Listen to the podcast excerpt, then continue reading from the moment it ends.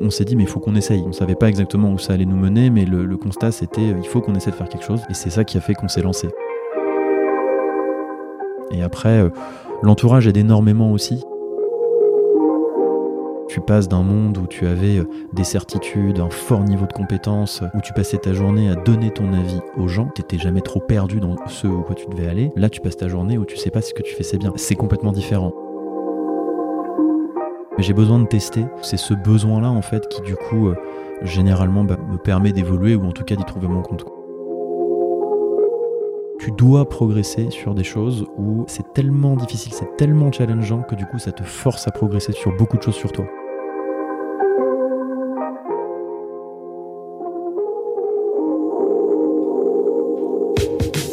Salut, je suis Fabrice Giroulet, psychiatre, psychothérapeute, cofondateur de Créate et bienvenue dans Medit le podcast qui vous amène à la rencontre de professionnels de santé iconoclastes. Entrepreneurs, investisseurs, artistes, sportifs, vous découvrirez des parcours inspirants, conseils, échecs, succès et insights de professionnels de la santé qui ont su outrepasser cette étiquette. Monter des centres, faire une start-up, gérer une vie artistique, sportive ou associative à côté, porter des projets impact, voici un aperçu des vastes sujets qui vous attendent.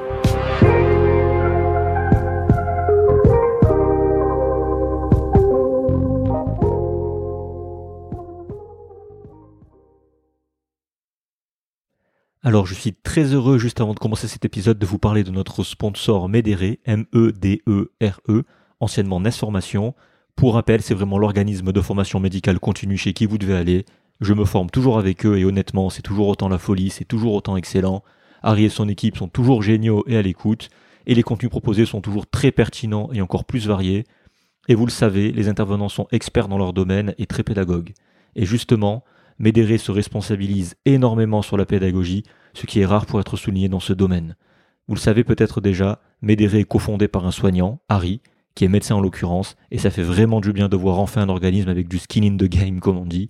Ils ont du succès, ils ont dispensé des milliers de formations, et c'est certainement grâce à ça, les besoins étant bien compris et identifiés. Autre point non négligeable, Médéré fait partie des organismes accrédités DPC, développement professionnel continu, ce qui ouvre la possibilité à une prise en charge financière et est certifié Calliope. Alors Calliope, c'est un label créé par l'État pour identifier les organismes de formation répondant à des critères qualité stricts. Elle est très difficile à obtenir, ce qui parle de soi pour la qualité de Médéré. Vous pouvez aussi voir les avis dithyrambiques sur Google Review et Trustpilot, et c'est franchement mérité. Alors que vous soyez médecin, dentiste, infirmier, kinésithérapeute, soignant, et que vous voulez ou avez besoin de vous former, pour rappel encore, seuls 40% des professionnels de santé remplissent leur obligation de formation continue, c'est pas beaucoup. Alors allez sur medere.fr, M-E-D-E-R-E.fr. Dites-leur que vous venez de la part du podcast et ils pourront vous proposer un petit quelque chose. Je vous en dis pas plus, allez-y, y jetez un œil, ça vaut vraiment le coup. Mais en attendant, on se retrouve tout de suite pour l'épisode.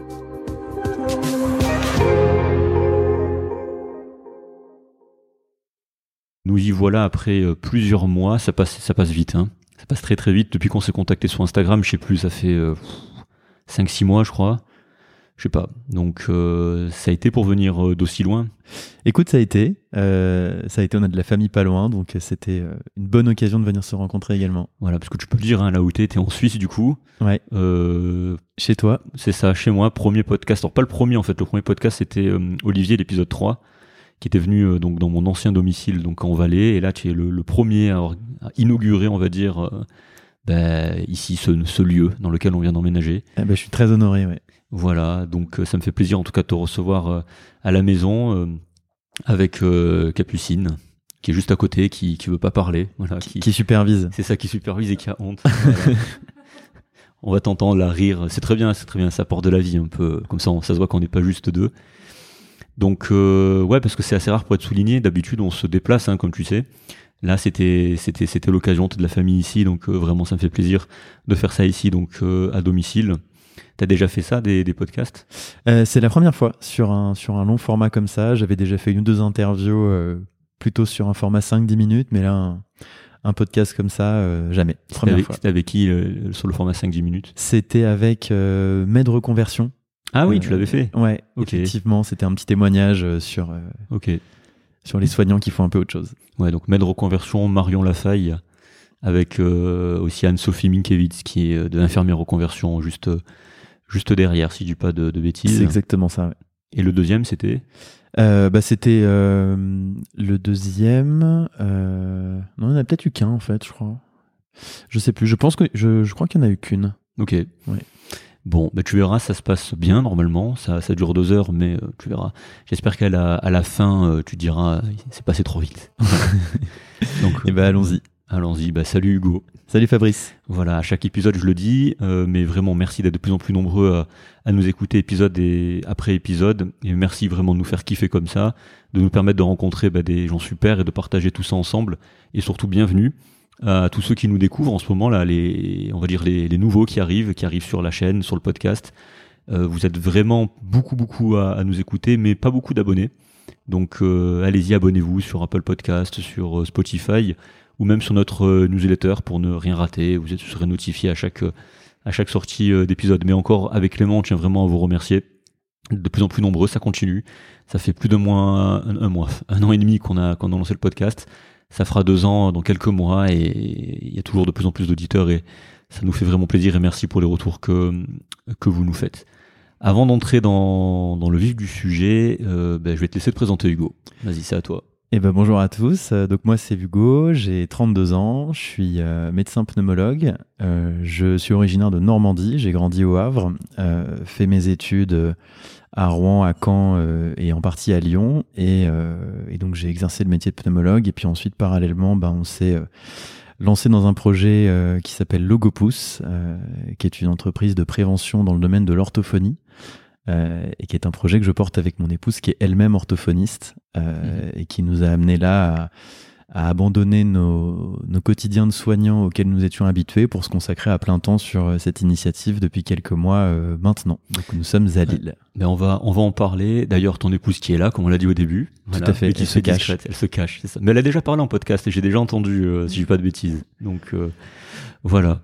Si on récapitule juste, donc t'es pneumologue, comme comme tu l'as dit, et avec ta femme, tu as cofondé en 2021 Ouais. Euh, donc Logo Pouce, que tu présentes, euh, je reprends ton site, comme une solution de prévention et d'accompagnement parental en orthophonie. Euh, tu as aussi bossé dans les îles. Ouais, j'ai vu. Pas mal. Ouais, on va en parler. Euh, on va en parler. Et si tu veux, au niveau de cet épisode de programme, je te propose de passer en revue en fait le parcours d'une startup, de l'idée au projet, en passant par la pré-incubation, l'incubation. On va un peu s'attarder dessus.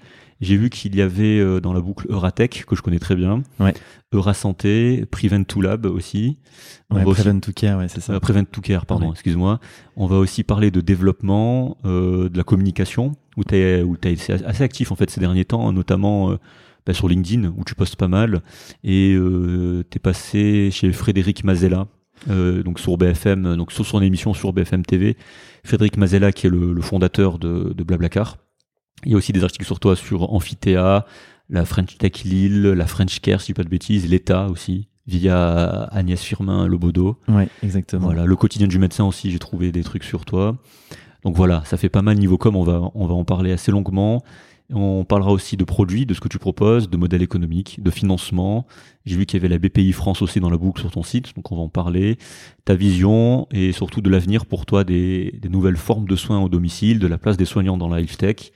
Voilà, ça fait un programme chargé. Et eh ben c'est parti. Si ça te va, on y va. C'est parti, ça me va très bien. Voilà. Alors, euh, ben, première question que je pose à chaque fois. Concrètement, pourquoi, euh, pourquoi médecine en fait et pourquoi pneumologie? Eh ben, c'est une très bonne question. Euh, alors, je pense que, enfin, moi, j'ai grandi avec certaines influences euh, familiales euh, sur l'orientation professionnelle, et en fait, dans ma famille, on va dire qu'il y a deux catégories de, de, personnes. Il y en a beaucoup qui ont fait médecine, et il y en a beaucoup qui ont plus évolué dans le domaine de travail en entreprise.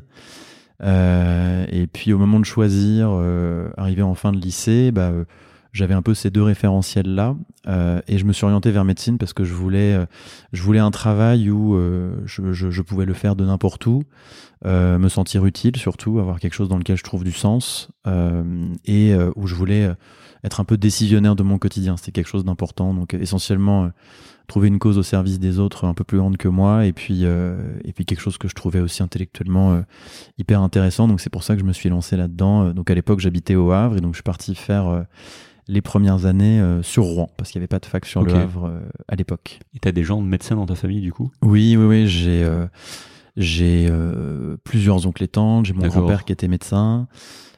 Une autre tante, j'ai eu aussi des sages-femmes, des infirmiers, donc il y avait pas mal de pas mal de gens dans, dans, le dans la santé. Dans la santé, d'accord. Et comment t'as vécu en fait ces ces années d'études?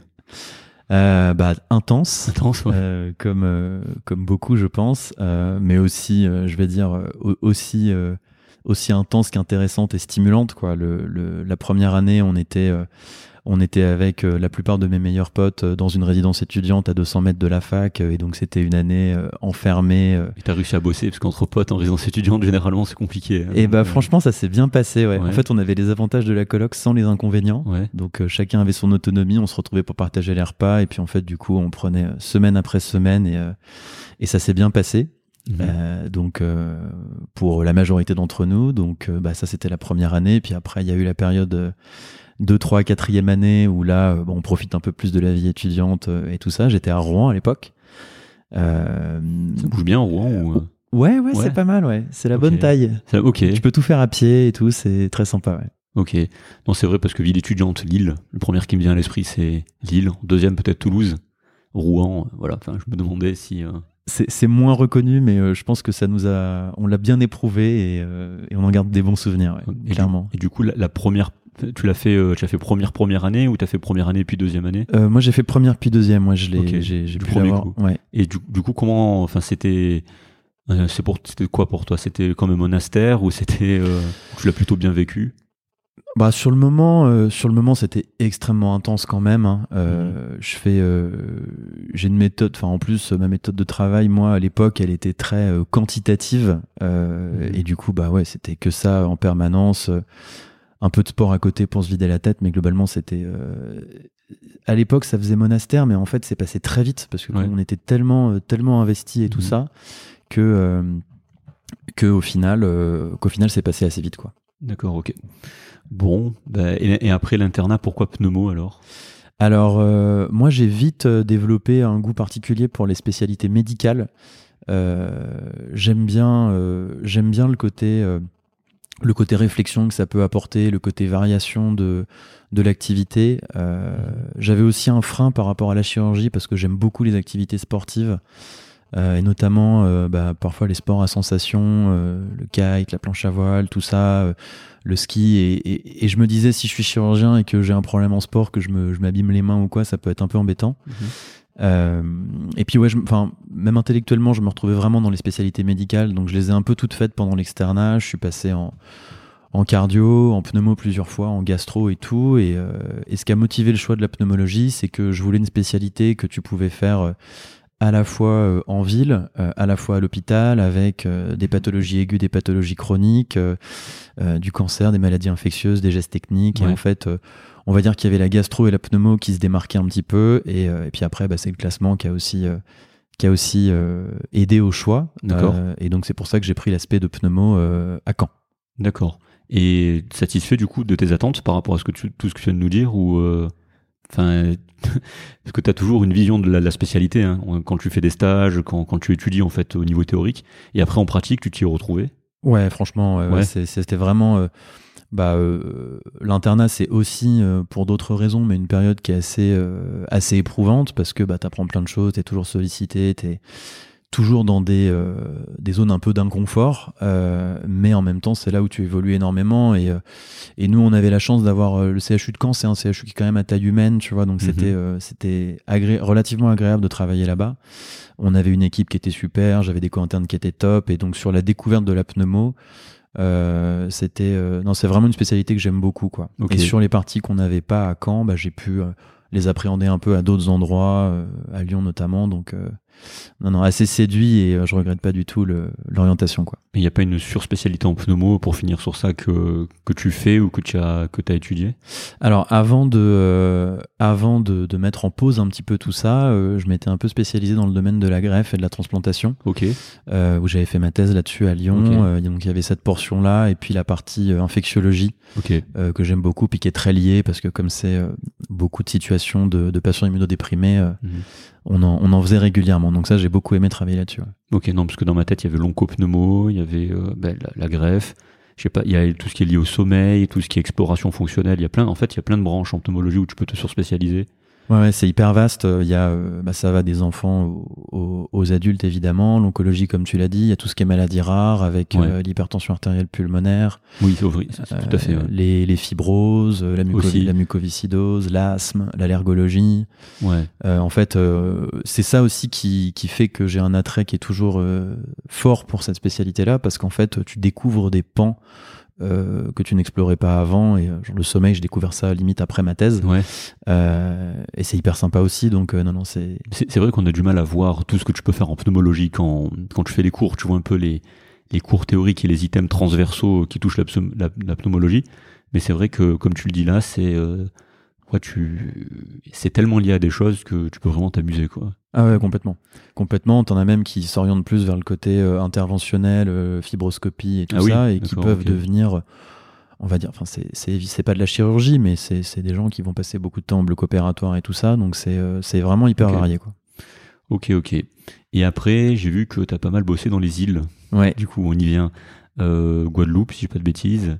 Nouvelle-Calédonie. tout à fait, ouais. Euh, concrètement, pourquoi, comment, et puis. euh, Alors, euh, pourquoi, comment? Bah écoute, euh, au début, ça devait pas se passer du tout. Euh, moi, l'orientation initiale à la fin de mon internat, c'est que je devais enchaîner avec un post-internat euh, au CHU de Caen. Mhm. Et puis les aléas de, de l'hôpital public faisant, eh bien il y a eu un décalage dans mon poste de chef de clinique. Et du coup j'avais un an de, de battement entre les deux. Donc à la base, euh, à l'époque on habitait à Lyon avec euh, Capucine qui est maintenant mon épouse. Et, euh, et donc on avait un an, donc on s'est dit bon on va faire des remplacements, tout ça. Et puis donc j'avais un, un pote pneumologue sur place qui m'avait dit ah mais moi je, suis- je parti faire un remplat en Nouvelle-Calédonie. euh, euh, le cabinet est super sympa, ils ont besoin de bras, appelle-les quoi. Ouais. je me souviens très bien de rentrer le soir en disant à Capu, bah j'ai Émeric, euh, que je salue s'il nous écoute. euh, Il nous écoutera, tu fais l'obliger. on te salue. et euh, qui, euh, qui m'a parlé de la Nouvelle-Calédonie. euh, ça peut être cool de regarder quoi. Puis à l'époque on savait à peine où c'était sur une carte. Ouais. Et, euh, et puis bah, c'est comme ça que ça s'est fait en fait. Donc on s'est lancé. Une autre de nos motivations, c'est que euh, moi je suis un dingue de sport nautique. Euh, et ça avait été une grande souffrance pendant. J'ai grandi au bord de la mer et pendant tout mon cursus médical, en fait, que ce soit Rouen, euh, Caen un peu moins, mais Lyon, bah en fait, euh, loin de la mer. J'étais loin de mes activités Ouais. euh, favorites et du coup là, euh, l'idée d'aller passer un peu de temps euh, sur une île nous tentait beaucoup. Donc c'est ce qu'on a fait. Euh, on est parti là-bas pendant six mois, euh, où là du coup moi j'étais remplaçant. Euh, Capucine faisait des remplats en orthophonie là-bas. Et on est resté finalement plus longtemps que prévu parce que le Covid est arrivé. Et donc au lieu de rester six mois, en fait on est resté un an. Donc on a vécu un an à Nouméa. Ouais. Euh, donc euh, expérience euh, formidable que je conseille à tous.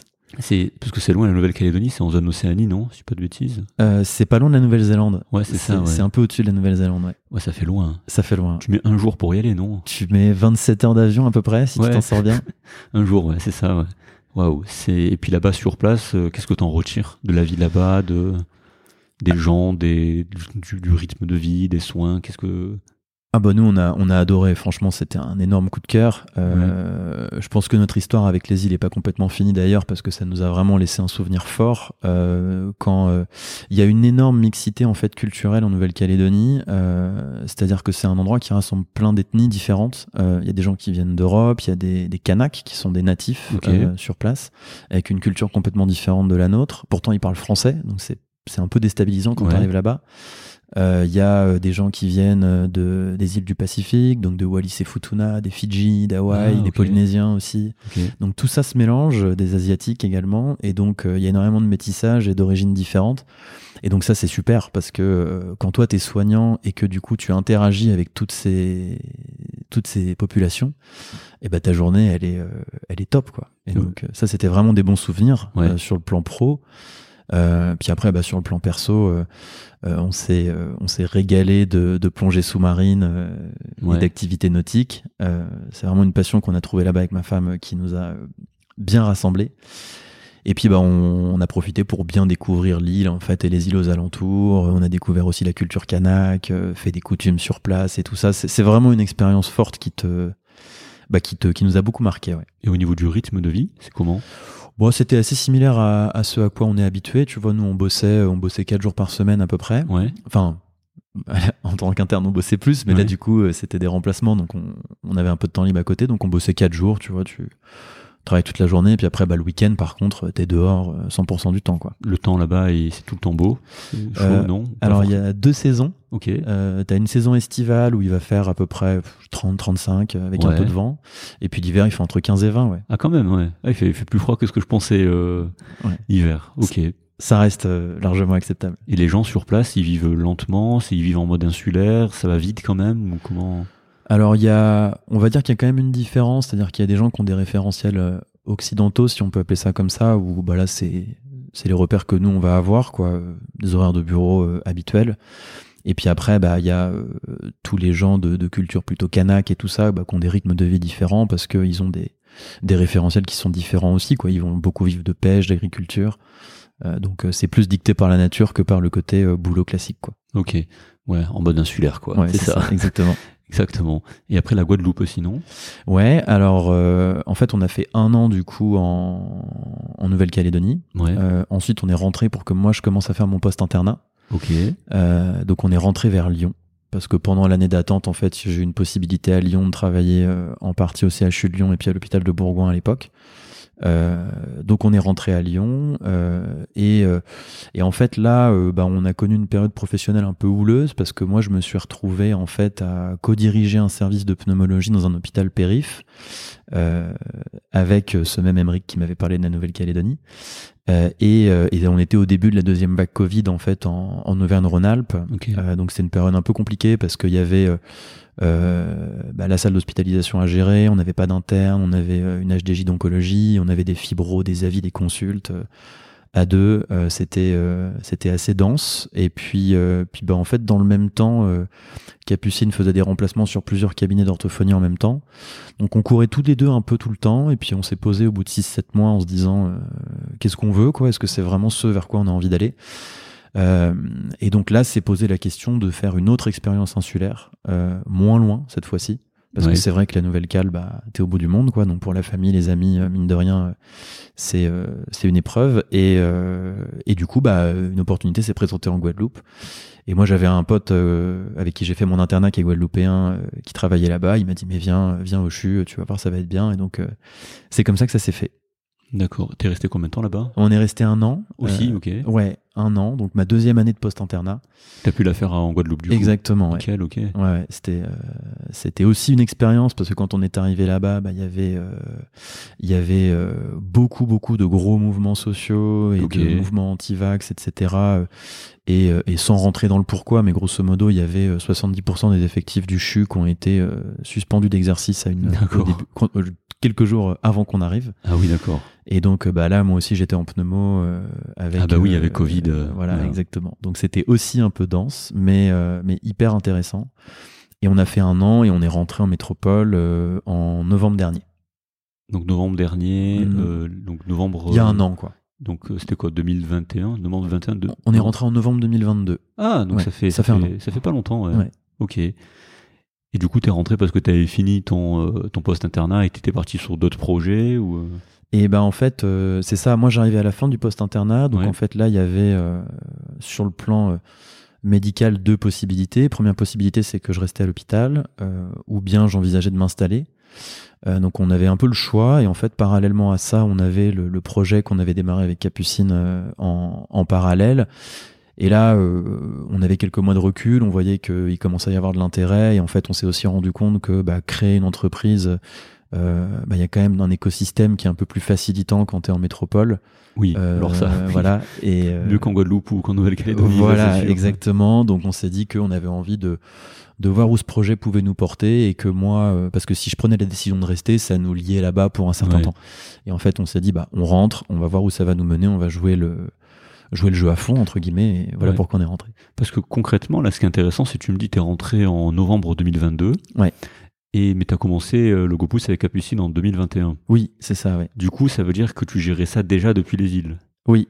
Ok. Comment alors? Enfin, explique- Explique-moi un peu parce que du coup, qui, euh, d'où vient l'idée en fait? C'est ta femme? C'est euh, c'est toi? C'est com- comment ça se ça démarre? Alors l'idée, euh, l'idée vient de, de, de ma- mon épouse Capucine, Ouais. qui est un peu plus jeune que moi. elle est née en 95, elle, moi je suis de 90. Mhm. Euh, En fait, bah, elle m'a suivi euh, dans tout mon cursus médical. Euh, donc, grosso modo, euh, elle s'est retrouvée à faire de l'orthophonie dans pas mal d'endroits différents. Ouais. Elle a travaillé, et assez jeune en fait. Elle a travaillé à Lille, on a vécu, elle a bossé un peu en Normandie, à Lyon, en Nouvelle-Calédonie, encore à Lyon. Après, on a bossé en Guadeloupe. Et en fait, bah, pendant qu'elle me suivait, ça lui a permis de se faire un avis un peu pêle-mêle de, de la situation d'orthophonie partout et, et où elle souffrait beaucoup en fait du problème d'accès aux soins. C'est-à-dire qu'elle avait le téléphone qui sonnait euh, 15 fois par jour, euh, des familles qui étaient en détresse sur liste d'attente, euh, et, euh, et elle trouvait pas beaucoup de sens là-dedans, donc elle essayait de donner des conseils et tout à côté. Et, euh, et puis bah, dans la pratique, elle se rendait compte qu'en fait, elle avait du mal à créer un partenariat vraiment efficace avec les parents, bah, qui souvent pouvaient pas être là aux séances parce qu'ils travaillent, etc. Donc, tout ça prenait plus de temps. Euh, et, euh, et ça pèse en fait quand t'es euh, quand t'es soignant. Et le truc, c'est que elle, elle l'a constaté bah, dans un, deux, trois, quatre endroits, et jusqu'au moment de se dire, mais attends, en fait, j'ai j'ai 26, 27 ans et euh, et ça me va vraiment pas.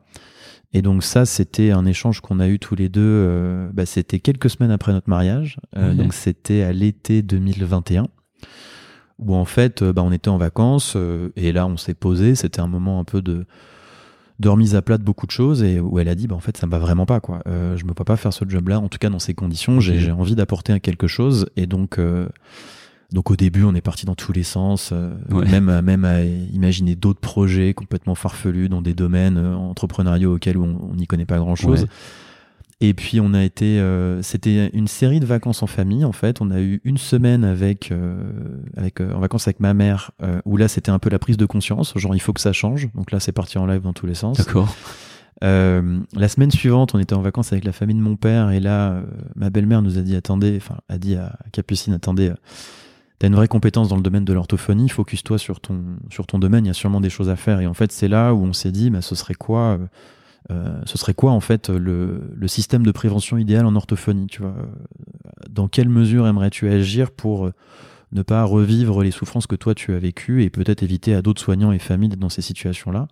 Et en fait, c'est de là qu'a germé l'idée de Logopousse, euh, où en fait euh, Capucine a dit bah moi c'est pas compliqué, je voudrais que n'importe quel parent puisse, avo- puisse avoir accès à des informations pour commencer à aider son enfant à prendre confiance en lui Ouais. dès que c'est difficile, indépendamment du côté diagnostic et tout ça, mais je veux juste qu'ils soient pas tout seuls, les parents, euh, pour que quand ils arrivent chez l'orthophoniste, bah, on ait déjà en fait une vraie équipe euh, et une prise en charge qui derrière va être beaucoup plus intéressante pour tout le monde. D'accord. Et, euh, et c'était ça l'idée de départ en fait. Ok, mais comment tu gères ça Du coup, tu as, cette idée, ça part dans tous les sens. Comment tu, bah, tu passes de, de l'idée, bon, ça prend du temps, à ce, à ce qui est euh, logo pouce aujourd'hui. Ouais. Comment justement tu dis, ça part dans tous les sens tout ça, mais comment tu arrives justement à focus l'idée, pas partir dans tous les sens comme Ouais. tu l'as dit et comment tu gères ça surtout depuis, depuis les îles? Parce que là, temporellement, vu que ça commence en 2021, tu me dis que tu es resté un an, donc du coup, de, on va dire de novembre 21 à novembre 22 euh, en Guadeloupe. Ouais.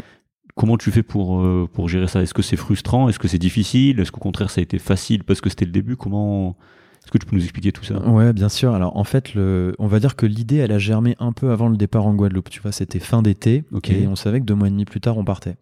Donc en fait, assez vite, on s'est dit, euh, la première question, ça a été quel niveau d'investissement on veut mettre en temps euh, sur ce projet-là. Et en Mhm. fait, on s'est vite mis d'accord. Euh, Capucine aussi arrêtait du coup tous ses remplats. Il n'avait pas encore commencé à chercher un boulot en Guadeloupe. Et du coup, on- en échangeant assez vite, on s'est dit, bah, si on veut essayer de faire quelque chose, il faut que tu sois à temps plein, il faut être à temps plein sur le projet pour elle. Euh, donc ça a été un premier choix de couple de dire bah Oui, c'est ok par rapport à ça tu vois moi je vais euh, je vais gérer le reste je, vais- et, je- je vais euh, gérer la nourriture. Les- les- exactement et euh, et je fais pas bien je fais pas bien la cuisine en plus Ouais. donc, euh, et euh, donc c'était ça en fait la première décision importante. Euh, et en fait après bah, ça permettait euh, que elle puisse s'y consacrer à temps plein. Et que moi bah, quand je rentrais grosso modo on mettait les choses en commun j'essayais d'aider sur ce que je pouvais. Euh, et c'est comme ça qu'on a avancé en fait. Et euh, ça a duré comme ça pendant euh, bah, pendant un an. Ouais. Euh, où euh, bah, on s'est heurté à euh, tous les obstacles auxquels se heurtent les gens qui veulent créer des projets, c'est-à-dire est-ce que c'est cohérent, est-ce que euh, est-ce que je vais pouvoir en vivre ou pas potentiellement, est-ce que je vais rendre service à des gens, donc c'est vraiment un c'est vraiment un océan d'incertitude, euh, surtout au début. Euh, et donc c'était un peu ça la thématique de la première année. Donc en fait, as eu euh, au début le GoPouce, l'idée c'était juste de proposer de la formation en ligne pour des parents. D'accord. Tu vois, c'était de dire, euh, euh, je veux aider mon enfant à lire, écrire, parler, c'est quoi les, les choses que je peux mettre en place? Et donc bah on imaginait ça sous forme un peu de e-learning et donc on bah on a acheté du matériel, on s'est équipé, on a appris à se filmer, à monter, tout ça. Euh, et, euh, et après bah, il a fallu trouver euh, trouver un support pour créer un site internet et mettre en avant ces éléments là. D'accord. Donc ce qu'on a fait. Ouais. Donc si, si je comprends bien, tu pars vraiment d'une alors d'un constat global qui est c'est la misère pour euh, les parents et les enfants du coup Ouais. d'avoir accès à des informations touchant l'orthophonie, Ouais. même euh, de manière plus large. Après j'imagine à des soins d'orthophonie, Ouais. que ce soit des, des contraintes de planning où euh, ben, il faut des professionnels dans le coin. hein. Ouais. Et donc l'idée c'était de, de faire de la prévention, c'est-à-dire de former les gens avant en fait d'arriver devant un orthophoniste Ouais. pour déjà avoir des bases.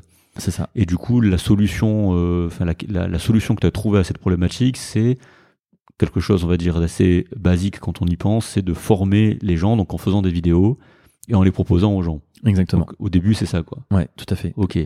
Et à partir de là, tu t'es dit, ok, il me faut un environnement, il me faut euh, du matos pour filmer, du pour le son, il me faut euh, peut-être un monteur, peut-être un site internet pour mettre en avant. Ouais. Si j'ai bien compris, c'est ça. C'est exactement ça. C'est exactement ça. L'idée, c'était de dire aux parents, euh, euh, nous, on va surtout pas remplacer l'orthophonie parce qu'il y a des spécificités euh, qui sont déterminées après un bilan, euh, qui, qui vont définir une prise en charge thérapeutique. Mais par contre, il y a énormément de choses qu'on peut faire en amont et qui relèvent pas vraiment du soin, qui vont plus relever, voilà, de, de stratégies d'apprentissage, de comment mettre l'enfant dans de bonnes conditions.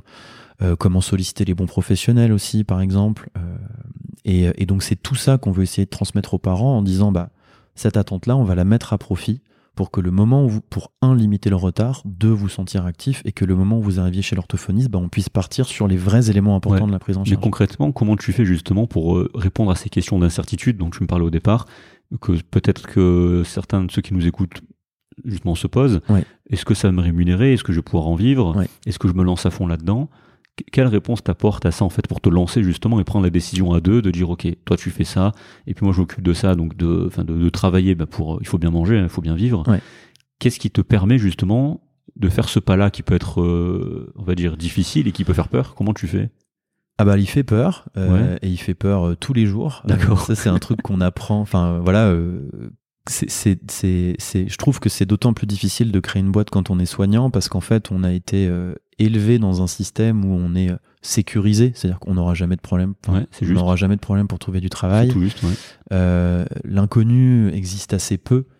Euh, alors bien évidemment, il y a de l'inconnu quand on prend en charge des gens, mais c'est lié au, au- à- au métier en interne. Mais sur l'environnement du métier, on ne on connaît pas l'incertitude. tout à fait Et ben euh, nous, on a appris à la connaître en sortant de ça.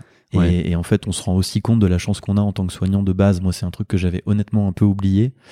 Euh, parce que euh, le, le- qu'est-ce qui nous a fait nous lancer, c'est aussi euh, ce filet de sécurité à côté. C'est-à-dire Ouais. qu'en fait, on s'était dit bon, bah, si jamais au bout de six mois ça marche pas du tout, bah on aura essayé, on reprend nos, enfin. en à l'époque, c'était Capucine qui aurait pu reprendre l'orthophonie assez Ouais. facilement, et tu vois, le, le risque était objectivement faible. Et, et c'est vrai que la, la balance bénéfice-risque, euh, on va dire dans les métiers, quand, quand on parle de médecine, hein, c'est vrai que la rémunération par rapport au risque, euh, elle est élevée. Donc la balance bénéfice-risque est très en faveur du bénéfice parce que comme tu le dis, c'est vrai qu'on le pense pas, mais euh, tu prends une autre profession, je sais pas moi, dans la finance ou même dans l'informatique ou même en libéral, un artisan ou quoi que ce soit, il va pouvoir peut-être euh, gagner plus. hein. Il y a des gens qui gagnent mieux leur vie que, que, que des médecins, en artisan ou même Ouais. en, dans la finance ou quoi. Mais la balance bénéfice-risque, comme tu dis, bah, il n'y a pas ce backup au cas où. Alors que quand tu es soignant, bah, tu as ce backup et c'est pour ça que c'est vrai que dans la balance bénéfice-risque dans des métiers, si on, fait, si on va faire pas, une échelle ou un tableur de, tous les métiers balance bénéfice-risque, c'est vrai qu'au niveau de la rémunération, par rapport au risque que tu prends, t'es bien, quoi. Peu de risque pour une rémunération qui, euh, par rapport à la moyenne des Français, est importante. Ah bah, Voilà. Je suis entièrement d'accord avec toi. Mais- euh, et ça, comme tu dis, ça peut. Non, mais c'est bien que tu le dises parce qu'on n'y pense pas et ça permet peut-être à certains de se resécuriser entre guillemets et dire oui, mais c'est vrai. Au pire, je reviens sur ça. Mais ce qui, euh, ce qui m'intéresse aussi, c'est que tu te dis ok, il faut faire quelque chose, il faut que ça intéresse les gens. Quand tu démarres, est-ce que tu te poses déjà des indicateurs, on va dire de on va dire, limite ou de, de, de red flag ou de dire, ok, si il n'y a pas ça, on arrête ou au contraire, s'il y a ça, on poursuit ça, tu y penses dès le début ou c'est au fur et à mesure que, que ça se fait? Non, alors c'est une très bonne question. Donc en fait, c'est quelque chose qui s'est construit dès le début. La première étape du raisonnement, c'était de savoir si les constats de Capucine sur son activité d'orthophoniste étaient partagés par d'autres, c'est-à-dire est-ce que, est-ce que ce mal-être, les autres professionnels le reconnaissent aussi? Et donc, euh, bah, d'abord, on a demandé aux orthophonistes qu'on connaissait autour de nous, est-ce que vous, vous souffrez de ce genre de situation? Est-ce que vous aimeriez que les gens aient accès à ce genre de support?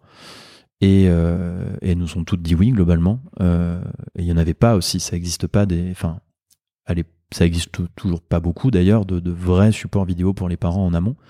Donc euh, sur l'idée, ça nous a sécurisé.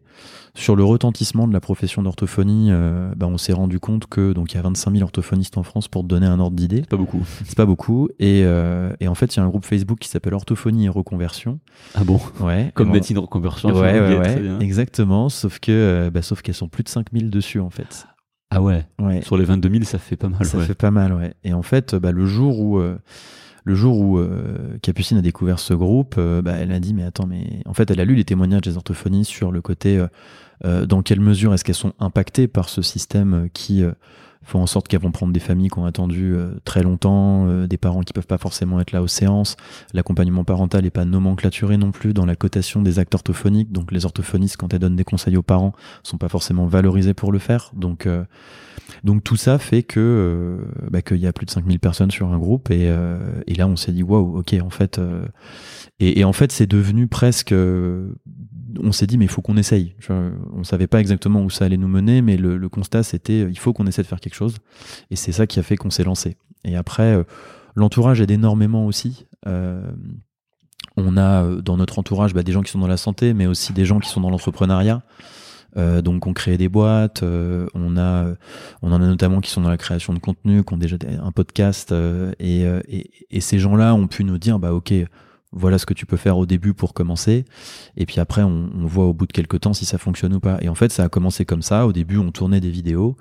On les montrait gratuitement à des familles sur liste d'attente, et en fait les familles nous disaient mais moi j'aurais vraiment aimé qu'on me dise ça plus tôt, et en fait c'est ça qui nous a donné vraiment le go sur, euh, sur Allez-y. Quoi. Donc quand même une prise de conseil à l'externe et puis itération petit à petit sur des vidéos. Ouais. Donc en fait tu fais des vidéos petit à petit où tu dis je fais un module complet puis je l'envoie à des parents pour voir ce qu'ils en pensent. C'est plutôt comme ça que tu as fait ou plutôt la première faire vraiment de goutte à goutte euh alors au début, on a fait euh, pas goutte à goutte du tout. Au début, on s'est dit on va construire des grosses formations avec tout ce qu'on a envie de dire dedans, ouais. comment aider mon enfant à lire, machin, tout ça. Donc euh, c'était des formations qui duraient 7 ou 8 heures. Ah oui, quand même. et en fait, en fait, on s'est rendu compte que c'était trop. Ouais. Euh, okay. Parce qu'en fait, les gens, ça les alimentait en contenu de manière euh, énorme. Oui. Et, et, euh, et, en fait, bah, on, on, a compris qu'il y avait un, un, intérêt très important, enfin, un challenge important de respecter le temps que les gens ont à nous accorder. C'est-à-dire que les parents, ils n'ont pas le temps de regarder 8 heures de vidéo. Ouais. il faut que ce soit hyper, que ça puisse s'inclure très facilement Ouais. dans leur quotidien. D'accord. Et en fait, donc le GoPouce a été lancé en mai 2000, de juin 2022. Ouais. Et en fait, les, les 4-5 premiers mois, bah, on, on, on, a mis 4-5 mois avant de se rendre compte qu'en fait, nos formats étaient trop longs. Ok, quand même. Ouais. Euh, et euh, parce que ça, comment tu le vois en fait? Bah alors, au début, on, bah tu le vois d'abord, bah les gens te le disent en fait. D'accord, ok. Euh, ils te Donc, disent euh, c'est super, mais mais j'ai pas le temps. Euh, limite, ils s'excusent en disant désolé euh, et tout ça. On avait aussi commencé à vendre ces formations-là, ces packs de contenu.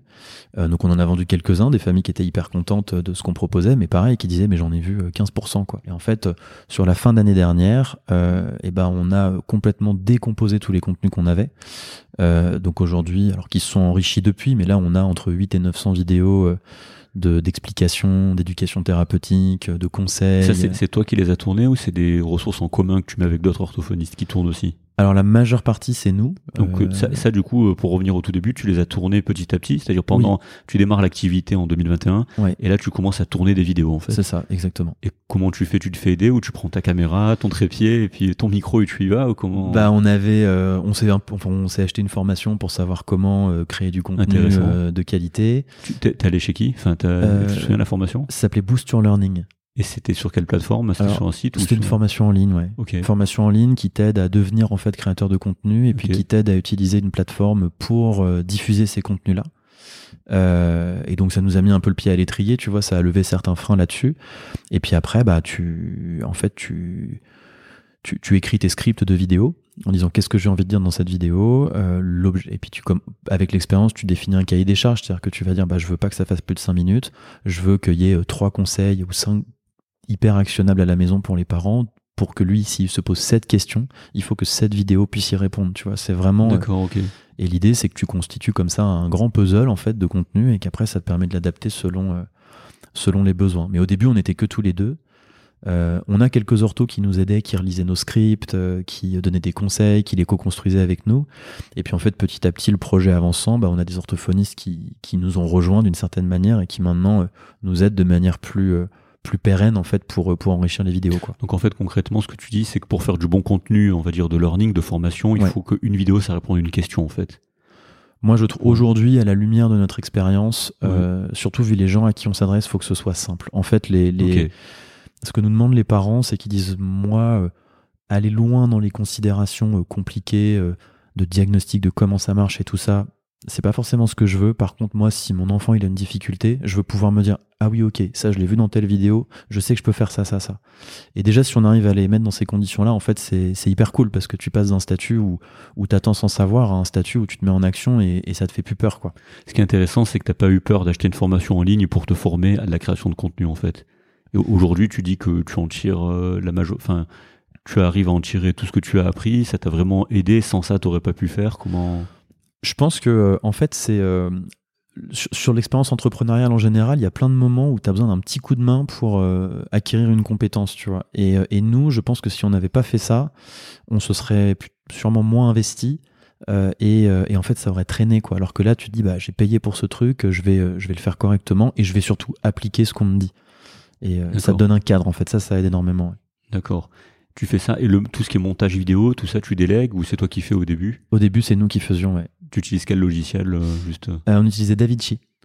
ok, je connais pas. DaVinci, c'est gratuit, c'est hyper bien. C'est qui qui fait ça? C'est DaVinci, c'est Sony, c'est tu sais pas Alors je sais pas, je sais que nous on l'avait on l'avait téléchargé, si je dis pas de bêtises, et euh, enfin gratuit, enfin je veux dire c'est en accès libre, hein. et mmh. mais c'était hyper bien pour ce qu'on voulait faire. Je sais qu'il y a mmh. Adobe Premiere aussi qui est un super bon logiciel de montage. Et, euh, et, donc c'est comme ça qu'on avait fait pour commencer. Et donc au début, euh, on montait tout nous-mêmes. Et puis, euh, et puis bah, après, on a commencé à se faire aider. C'est-à-dire que bah, on était en Guadeloupe à l'époque, on a trouvé un monteur vidéo pour certaines prises de vue qui nous déléguait et tout. Mais au début, on faisait tout tout seul. D'accord, ben, bravo parce que c'est ça prend ça prend du temps du coup j'imagine. Du coup c'est Capucine qui faisait la majorité parce que toi t'étais au boulot donc. Euh. C'est ça ouais. C'était on va dire qu'on validait les scripts le soir, mhm. euh, on validait les contenus puis elle tournait montait la journée. Parce que toi aussi tu parlais dans les vidéos c'est que Capucine euh, du coup vu qu'elle est orthophoniste et toi médecin c'est vous avez divisé le travail ou c'est vraiment elle qui, qui parlait? Non c'est c'est elle qui parlait ouais c'est elle qui parlait parce que euh, D'abord, elle passe mieux que moi. et, euh, et, puis, c'était important. C'est un projet qui est porté par des orthophonistes. Et, euh, et moi, je, je, je, connais très bien mes limites en termes de, de compétences. Euh, c'est-à-dire que j'aide plus dans la démarche de, de création d'entreprise, de projet de couple et tout ça. Mais sur le contenu orthophonique, c'est pas mon corps de métier. Donc, donc je me limite. Ok. Donc, tu fais ces vidéos-là. ensuite, tu as essayé de les vendre. C'est ce que tu m'as dit. Euh, il faut un site internet pour ça. Tout à fait, exactement. Et quand tu pars vraiment de rien, from scratch, donc là on part vraiment d'une idée, tu sais déjà qui aller voir pour un site. Est-ce que tu as déjà une idée de la structure du site? Est-ce que tu as déjà une idée de comment tu proposes ces vidéos dans un espace fermé, ouvert? Comment Comment t'organises ça en fait? Alors en fait, nous on est passé par une solution un peu tout en un. Oui. Euh, il en existe plusieurs sur le marché. Celle qu'on a utilisée s'appelle LearnyBox. Ok. Euh, il y a LearnyBox, il y a, très bien, il y a System.io aussi. En fait, c'est une espèce de, de de d'étagère de, de, pour proposer du contenu un peu sous forme d'une d'une marque blanche mais du coup il y a tout qui est intégré là-dedans. D'accord. Et en fait euh, bah, c'est hyper intéressant quand tu t'y connais pas parce que nous on n'est pas tech de formation tu vois. Et du coup ça te prémâche le travail sur tout un pan de l'activité qui toi t'es complètement inconnu. Et si c'était à refaire tu vois je referais cent mille fois le même choix parce que euh, c'est déjà suffisamment compliqué de créer une activité, il y a suffisamment de challenges. Si tu peux t'en éviter un, euh, et en plus développer un site from scratch et tout ça, ça coûte énormément d'argent. Oui, euh, donc nous, ça nous a... en fait, c'est une solution, si tu veux, où tu as le système d'hébergement de contenu, l'hébergement de ton site internet, où tu as tes mailing lists automatisés. Tout, tout, ça, le le propose. Exactement. Ton module de paiement qui est intégré. Donc en fait, tout et tu as une équipe support euh, qui est là pour répondre à tes questions si tu as besoin. Donc en fait, tu te retrouves avec un niveau de prestation où si tu le faisais à côté tout seul, euh, bah, ça te coûterait euh, plusieurs milliers d'euros par mois largement. Quoi. Parce que con- concrètement, quand tu euh, quand tu démarres, donc en fait, ils hébergent tes vidéos, tu Ouais. les postes et, chacun a son chaque on va dire client Ouais. a son espace en fait Exactement. dans l'Ornibox et il peut regarder les vidéos. Ouais. Ok, d'accord. Parce que c'est différent du site vitrine qui est Logo Pouce aujourd'hui, euh, qui est fait par une agence, je crois. Alors qui est, euh, qui est designé su- via l'Ornibox. Ah, mais bien, ok. euh, ça te permet aussi de faire ça. Ok, je savais pas. Mais, euh, mais on s'est fait aider d'une d'une personne qui est devenue une amie pour au début bah voilà la création du site, un minimum de marketing et d'éléments de communication qu'on n'avait pas et qui nous aide aussi toujours dans le projet quoi, qui est freelance en fait. Donc en fait, le site vient de l'Ornibox, en fait, ton Ouais. site internet. Ouais. Incroyable. Ça veut dire qu'avec l'Ornibox, tu peux développer un site internet. Ouais, Donc il faut complètement. coder ou c'est du low code ou du no code. ou. No code. No code. Ouais. Donc là, c'est-à-dire qu'aujourd'hui, quand je me connecte sur Logo Pouce, Ouais. ce que je vois, Ouais, le design que c'est, c'est la base, c'est l'Ornibox. exactement. Incroyable, parce qu'elle est bien. hein. Enfin, le, le site est très bien. Ouais, ouais, c'est. Au niveau de design, c'est clair, c'est net, c'est joli. Parce que à- en bas, il y a Ca- Calu Créa qui est, qui est cité, c'est ça? Caro Créa, Car- ouais, c'est ça. Pardon, ouais, c'est ça. Bah, c'est Angélique euh, qui, est, euh, qui a son agence du coup euh, en Guadeloupe parce qu'elle était avec nous au moment de la création et qui nous a aidés et qui nous aide toujours sur ces côtés-là. Ouais. Créa, c'est Ouais. ça. Moi, ça fait très coloré, ça fait très île en fait. Ouais, ouais, D'accord, ok. Donc vraiment, toutes les pages du site, après, c'est la base, c'est l'Ornibox. Quoi. ouais, exactement. Comme ça, tout est relié. T'as pas du tout à t'embêter avec Ouais. euh, faire des ponts entre l'Ornibox, ton site vitrine. Donc là, c'est tout, tout en un. Quoi. Ouais, exactement. Et ce service-là, il a, il, a, il a un coût, j'imagine, quand tu démarres. Le coût est insignifiant, il est important. Il est comment, comment tu raisonnes? Bah objectivement, c'est objectivement c'est pas très cher. hein. Euh, C'est euh, en fait nous ça nous- quand on a commencé, ça nous coûtait 100 euros par mois, D'accord ce, ok. qui est, ce qui est vraiment rien compte tenu de Compte tenu de ce que tout c'est. ce qu'il y a dedans. Et compte tenu de combien ça te coûterait, toi, de le faire de ton C'est côté surtout ça. C'est Ouais. surtout ça parce que euh, nous, ça nous aurait pris des mois et, et beaucoup, beaucoup plus de sous. Euh, et euh, là, nous, on a une version un peu plus premium, tu vois, qui, qui nous coûte à peu près 400 euros par mois. Ah oui, quand même, ouais. Mais, mais en fait, ça te permet de tester une idée à moindre coût. Et en fait, c'est ça un des gros challenges au début quand tu crées un projet, c'est je veux tester une idée. Qu'est-ce qu'il me faut pour la tester? Il me faut un site. Bah, comment je fais un site qui est bien en y allouant le minimum de ressources? Parce que bah, si tu mets euh, 25 000 euros pour tester une idée puis qu'elle était pas bonne, euh, tu peux pas en tester 10 quoi. Et ça, justement, cette notion d'entrepreneuriat, de test d'idées, tout ça, c'est tu l'as, ça t'est venu tout seul, t'as lu des trucs, ou tu t'es tourné vers, des gens qui t'ont expliqué? Comment, parce que tu viens de médecine, comment tu, tu t'intègres dans ce monde entrepreneurial?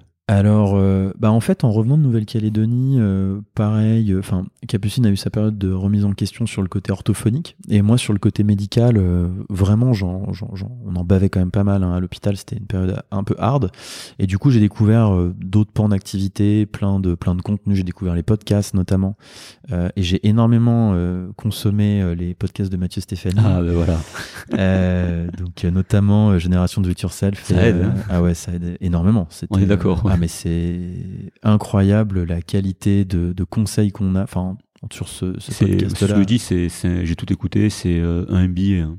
Ah ouais. Tu enfin, fais, c'est, mieux que d'aller à l'école. hein. Là, euh, Pour, pour notre humble niveau, euh, c'est vraiment euh, ouais, c'est hyper qualitatif et quand j'en réécoute là aujourd'hui, je les interprète différemment qu'il y a un an. Enfin, est d'accord. c'est, notre vision. C'est, Ouais. dingue, hein, comme quoi d'avoir la vision des gens qui sont dans le métier euh, en, en retour d'expérience. C'est Ouais. ça qui fait la valeur du truc. C'est exceptionnel, on est d'accord. ouais. Et, euh, et ça, nous, ça nous a beaucoup aidé. Ouais. Il y a eu ça, il y a eu euh, nos, euh, nos amis qui ont créé des boîtes. On, a, on en a certains qui ont fait des, qui sont, qui ont, qui ont des beaux parcours de création d'entreprise, qui ont fait des gros incubateurs en France ou aux États-Unis, donc qui nous, qui nous conseillaient, tu vois. Puis en fait, en prenant une heure, euh, bah, ils te permettent de te cadrer pour quelques mois. En fait, c'est un peu ça. C'est à chaque fois, tu avances en escalier ou euh, Oui, tu vas te cadrer pour te donner un- une énergie pendant 5-6 semaines. Puis au bout de 5-6 semaines, tu as besoin de refaire un peu le point. Puis en fait, tu avances comme ça. euh, C'est ça, c'est ça. C'est tu, tu te cadres, tu dévis, tu reviens au centre. Tu- Ouais. C'est, c'est toujours ça en fait. C'est, c'est- c'est- comme tu dis, c'est un escalier, ouais. Ou c'est une sinusoïde. Ouais. T'es toujours euh, entre le cadrage et tu sors un peu et puis il y a quelqu'un qui, qui vient te recadrer. Et justement, toi, euh, t'as, as connu, euh, de ce que j'ai compris, la pré-incubation Ouais. et l'incubation. Alors, est-ce que c'est vraiment deux choses différentes? Parce qu'avant, ça n'existait pas. Il y a 10 ans, la pré-incubation, il y avait surtout des incubateurs. La pré-incubation, concrètement, qu'est-ce que, qu'est-ce que tu y fais? Alors, les, les, c'est une bonne question. En fait, euh, donc, tout ce côté-là, euh, grosse formation et tout ça, c'était fin d'année dernière. Donc Ouais. nous, on se rend compte à la fin de l'année dernière que que c'est pas le bon format. Donc on décompose toute chez, on décompose pardon euh, toute notre banque de contenu en petites capsules en fait, Oui. Qui font combien à peu près? Qui font donc moins de 5 minutes. Ok, Euh, intéressant. et là, on change notre format, c'est-à-dire qu'on rentre en métropole. Et en fait, au début de l'année, on se dit mais il y a trop de contenu. euh, les parents, euh, s'ils s'abonnent pour une formation longue, enfin s'ils payent un contenu longtemps, mais qui qui qu'ils le visualisent pas, ils vont pas avoir une bonne expérience avec. C'est pas ce qu'on veut. Du coup, on a changé de format et donc on a créé cette sorte de puzzle de, vidéos. Et du coup, depuis le mois de janvier, ce qu'on proposait aux parents, c'était que pour un abonnement sans engagement de durée à 19,90€ par mois, eh bien, on essayait de comprendre leur situation, on leur proposait leur programme personnalisé. Ils en faisaient ce qu'ils voulaient, ils arrêtaient quand ils voulaient euh, et ils pouvaient poser des questions euh, sur, sur notre plateforme en fait, s'ils avaient besoin. Et donc on a créé ça en janvier. euh, on a vu que bah, il y avait des familles qu'on pouvait vraiment aider. Et c'est là où il y a des incubateurs qui sont venus vers nous. Enfin, on a postulé dans des structures d'incubation et donc ce que tu dis pré-incubation, incubation, en fait, c'est un peu la même chose. Ça dépend des ça dépend des structures. Ils appellent ça avec des noms différents, mais globalement, tu rentres dans un programme euh, où ils sont censés te donner euh, bah, des cours sur l'entrepreneuriat, euh, les, les contraintes auxquelles tu vas être toi exposé sur le plan réglementaire, juridique, comment faire un BP, euh, euh, qu'est-ce que c'est que des Business levées de plan, fonds. BP, ouais. Et, euh, et en fait, ils, t'aident en fait là-dedans. D'accord. Donc nous, En fait, on t'en prend l'environnement. c'est ça. Comme si tu apprenais l'anatomie, la physiologie. Ok. C'est exactement ça. Tu comprends que c'est tout un écosystème aussi, que tu as des partenaires que tu peux solliciter ou pas. Ouais. En fait, ils accélèrent la démarche, tu vois. D'accord. Et tu as une partie de cours un petit peu généraux. Euh, et puis après, généralement, bah, tu as un manager dans l'incubateur avec qui tu vas pouvoir aller faire le point régulièrement et qui va dire bon bah voilà, t'en es où, c'est quoi tes sujets et, euh, et on essaie d'avancer ensemble là-dessus quoi. D'accord. Donc toi, tu as candidaté pour euh, Euratech? Exactement. à Lille, ouais. ouais. En fait, on a candidaté pour. Euh, alors à l'époque, on avait candidaté pour The Family aussi. Ah oui, je connais, oui. Euh, On en a parlé récemment avec euh, Julien Pourcel, euh, je sais plus quel épisode, mais Med for Med, que tu dois peut-être connaître. D'accord. Ouais. Ah oui oui oui. Raison. Qui lui est passé par The Family, du coup. Et euh, bah, on avait candidaté, mais euh, on n'avait pas eu de retour. Euh, on avait fait aussi, euh, je crois que Station F, on avait fait à Paris. Ah oui, ok, ouais. Euh, et, et en fait, on a surtout eu des retours à Lille. En fait, on avait fait Euratech et Eurasanté. Et en fait, les deux nous ont répondu en même temps. Et donc, à l'époque, on habitait à Lyon. Ils nous ont répondu euh, début mars en disant, bah, on vous prend fin mars. Ouais. Et on a dit, bah, go, quoi. L'idée, euh, je me souviens de Euratech, c'est d'être résident là-bas. hein. C'est-à-dire, il faut, il faut être sur place tout le temps. Oui. C'est ça. Et c'est toi, tu avais pris la décision, du coup, là, c'est avant que tu avais pris la décision de faire que ça, de, de, de mettre euh, de côté la médecine pour te consacrer à Logopousse? Oui, en fait, ça a été progressif. C'est-à-dire que, tu vois, sur la période Guadeloupe, moi, je bossais au CHU à plein temps. Quand on est rentré, euh, j'ai pris des remplacements, mais que à mi-temps, en disant je vais dégager 50% de mon temps pour, euh, pour le GoPousse, Mhm. sans compter les week-ends. Ouais. Et, euh, et puis, en fait, quand on a eu la réponse des incubateurs et tout, là, on s'est vite dit, bon, bah, go, on, on le fait, on essaie de le faire à fond. Euh, on a envie de voir ce que ça peut donner pendant au moins une année comme ça. Euh, et euh, et c'est comme ça que j'ai dit, bah, moi, en fait, je vais pas rechercher du boulot en arrivant dans le Nord. On, on se, on se met à plein temps dessus, quoi. D'accord, ok.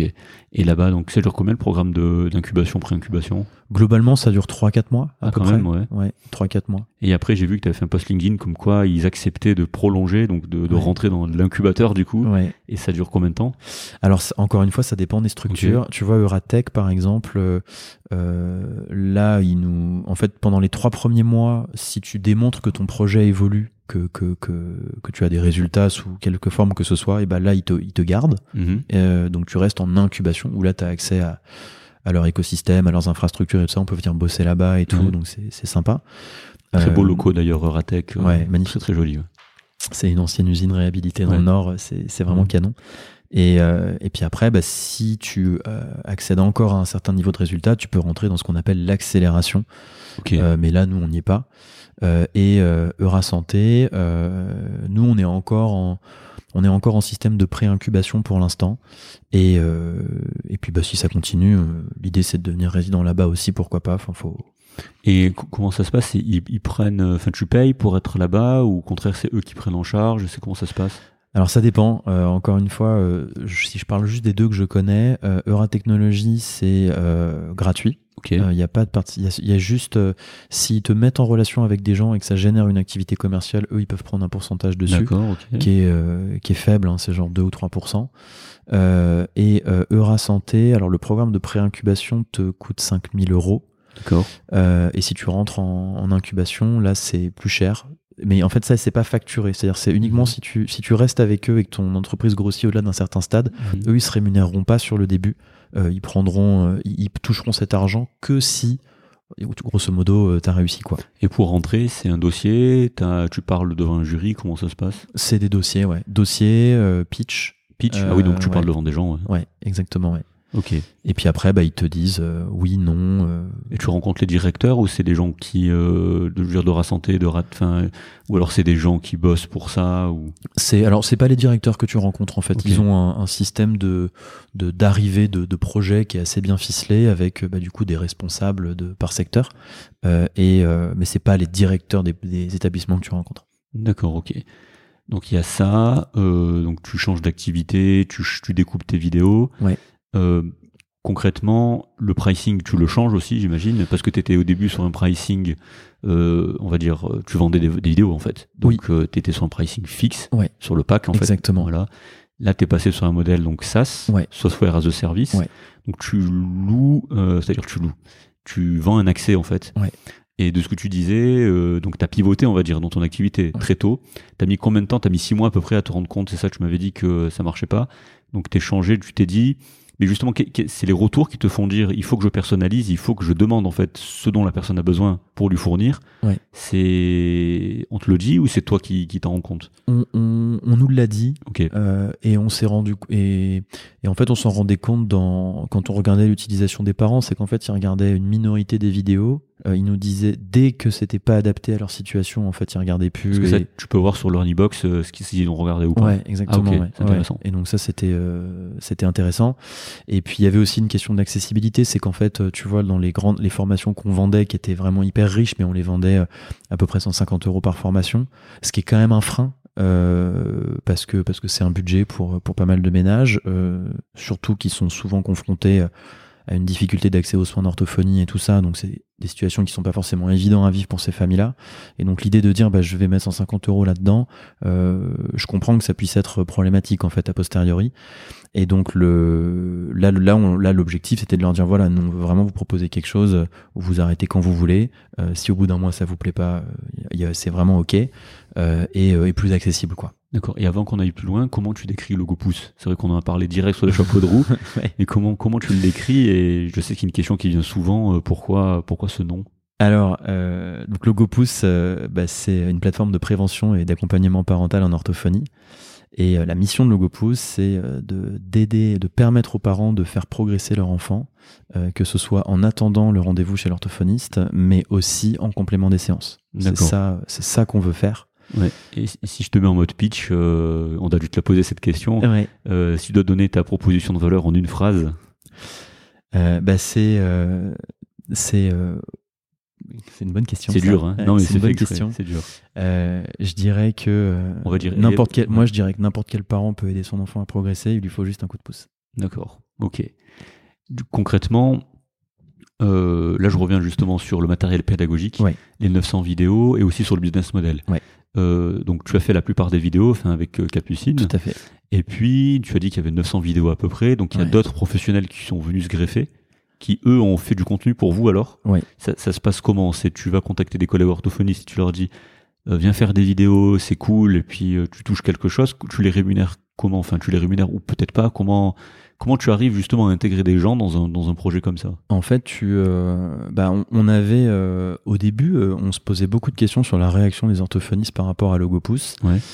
Et puis en fait, on a eu énormément de soutien. Euh, Ok. qui nous ont dit vraiment c'est top et puis elles ont vu les contenus aussi elles ont vu que c'était vraiment quelque chose de, de sérieux tu vois et, et qui n'avait pas vocation à les concurrencer donc ça ça nous a pas mal aidé et après bah, comment ça se passe? C'est que bah, on échange avec des orthos il y en a plein en fait qui qui veulent exercer leur activité un peu autrement qui veulent euh, pas être euh, tout le temps dans le soin la semaine, qui voudraient exploiter leurs compétences mais qui savent pas par où commencer. Donc en fait, nous on leur dit bah si tu veux nous aider et participer à de la création de contenu, bah c'est tout à fait possible. Nous on les rémunère en tant que prestataires. D'accord. C'est-à-dire c'est euh, c'est défini à l'avance, tu vois. D'accord. Et, euh, et on leur dit bah voilà, on a besoin d'aide pour créer 5 6 vidéos là-dessus. Est-ce que tu peux réfléchir au script avec nous, nous faire des propositions, on retravaille ça ensemble.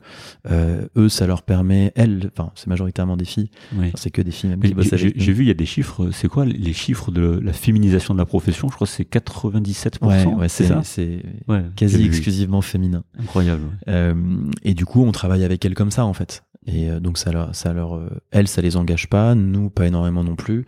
Et puis, bah, le projet évoluant, en fait, on en a qui sont maintenant quasi, euh, on va dire, permanentes et qui travaillent avec nous euh, tous les mois euh, et qui font en fait partie de l'équipe quasiment, quoi. Du coup, quand tu dis équipe, vous êtes, vous êtes qui et combien en fait?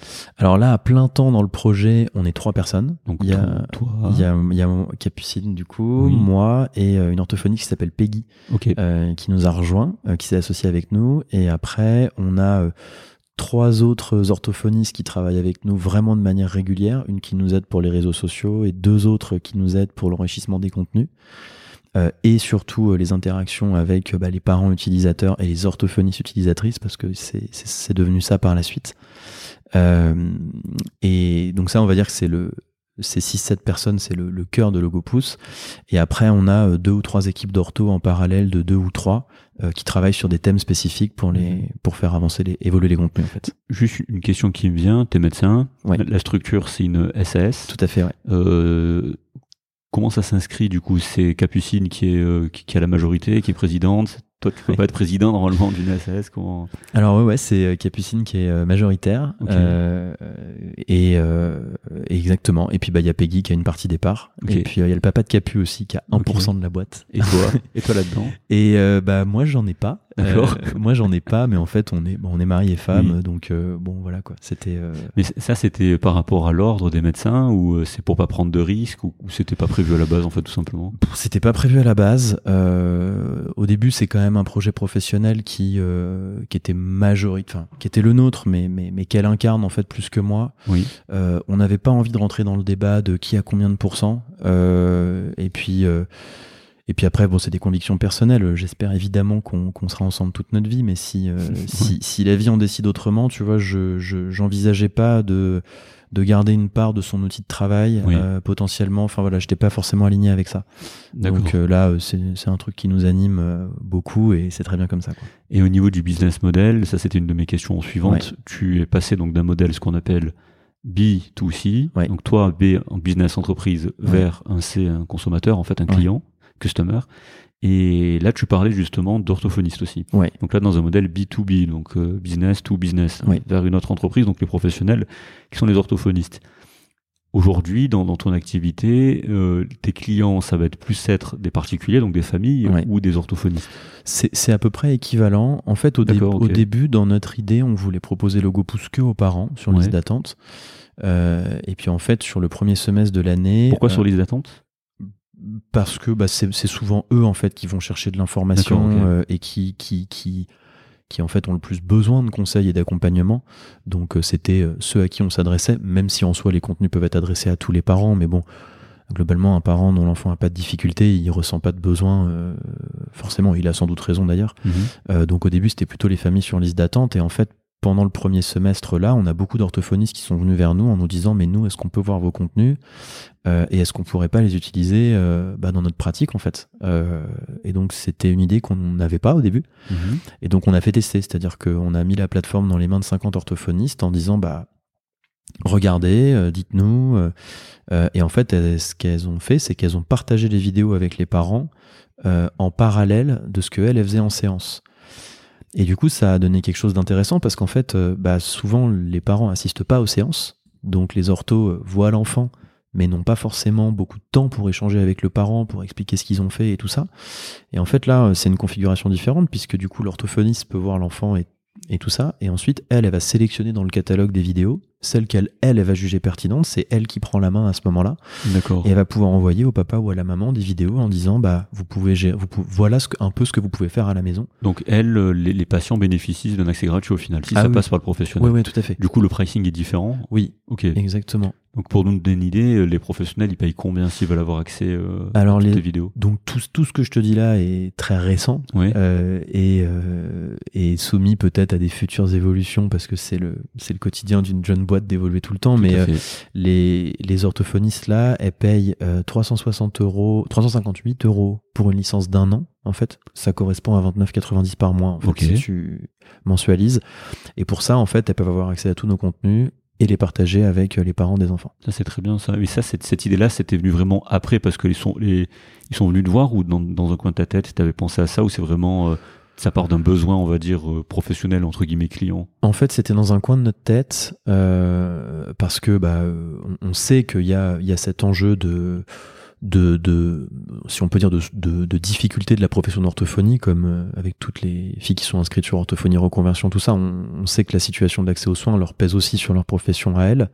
Et en fait, donc on l'avait dans un coin de notre tête et on se disait que si on voulait euh, embrasser notre mission euh, de A à Z, on pouvait pas s'arrêter aux, aux, portes des cabinets en fait. Tu vois, on pouvait pas dire ah bah non. Euh, non, on va juste euh, faire quelque chose avec les familles sur liste d'attente, mais par contre, dès que c'est pris en charge, on n'a plus rien à apporter. Il faut que tu bosses avec les acteurs aussi. En c'est hyper important. Ouais. Et en fait, euh, c'est elles qui nous font des retours euh, extrêmement pertinents parce que on en a qui nous disent, euh, eh ben, avec cette forme d'interaction là, je recrée des réactions avec les parents et je retrouve des familles impliquées. Intéressant, ok. Ouais. Et ça, c'est, bah, c'est top, quoi. Mais justement, dans, dans ta enfin, on va dire pour délivrer de la valeur, que tu disais au tout début, hein, au plus grand nombre, oui. euh, c'est c'est vrai que là, ça répond à cette problématique en fait, parce que si tu passes par des professionnels qui elles dire elles parce que c'est euh, oui. majoritairement féminin, voient des, des, des familles. C'est elles qui donnent l'accès en fait à ces vidéos familles. Exactement. Après, est-ce que dans, dans, dans, le chemin, si on peut dire ça comme ça, as, euh, les familles ont la possibilité d'aller euh, de leur côté hein, ouais. s'inscrire à, à, des vidéos ou demander des conseils personnalisés. Ça ça, ça s'inscrit comment en fait dans le parcours de soins? Alors le sur la prise en charge des enfin sur ce qu'on propose aux familles qui sont en attente en fait tout ça c'est en amont du parcours de soins. D'accord. Euh, nous ce qu'on leur propose là on, on, le voit comme un support d'information. C'est-à-dire que la famille, euh, enfin, on va prendre un cas d'usage, une maman arrive, elle vient d'appeler 20 cabinets d'orthophonie, elle a rendez-vous dans un an et demi, euh, et, et ben quand elle arrive chez Logopousse, on va lui faire remplir un questionnaire pour qu'on comprenne qu'est-ce qui est difficile pour elle et pour son enfant. Et, et on va vraiment se limiter euh, à ça, tu vois. On va pas plus loin dans des considérations diagnostiques Mhm. ou autres. Et après, sur cette base-là, ça nous permet nous de lui proposer un programme de vidéo qu'on va juger le plus adapté possible. Euh, chaque famille, ils ont un appel avec une ortho pour euh, justement euh, vérifier que la demande qu'ils ont, c'est bien celle-là, parce que parfois c'est pas facile de décrire ça, la difficulté. ça, ça compte comme une consultation d'orthophonie alors? Non, non. c'est pas une consultation, c'est juste une ortho qui les appelle en disant euh, voilà, je suis orthophoniste, je travaille avec Logopousse, pour que vous compreniez bien. Nous, on essaie de vous proposer des vidéos qui sont adaptées à ce que vous avez renseigné. Est-ce que c'est bien ça que qui vous embête chez votre enfant? Est-ce que c'est bien ça que vous voulez travailler? Euh, Parfois, les, là où les parents peuvent apporter quelques précisions, donc nous, ça nous permet d'ajuster. Et après, on leur explique, on leur dit voilà comment ça marche. Vous regardez vos vidéos autant de fois que vous voulez. Ok. Si vous en voulez des nouvelles, des nouveaux contenus, tout ça, vous nous écrivez sur le, via la plateforme et on vous donne accès à d'autres contenus.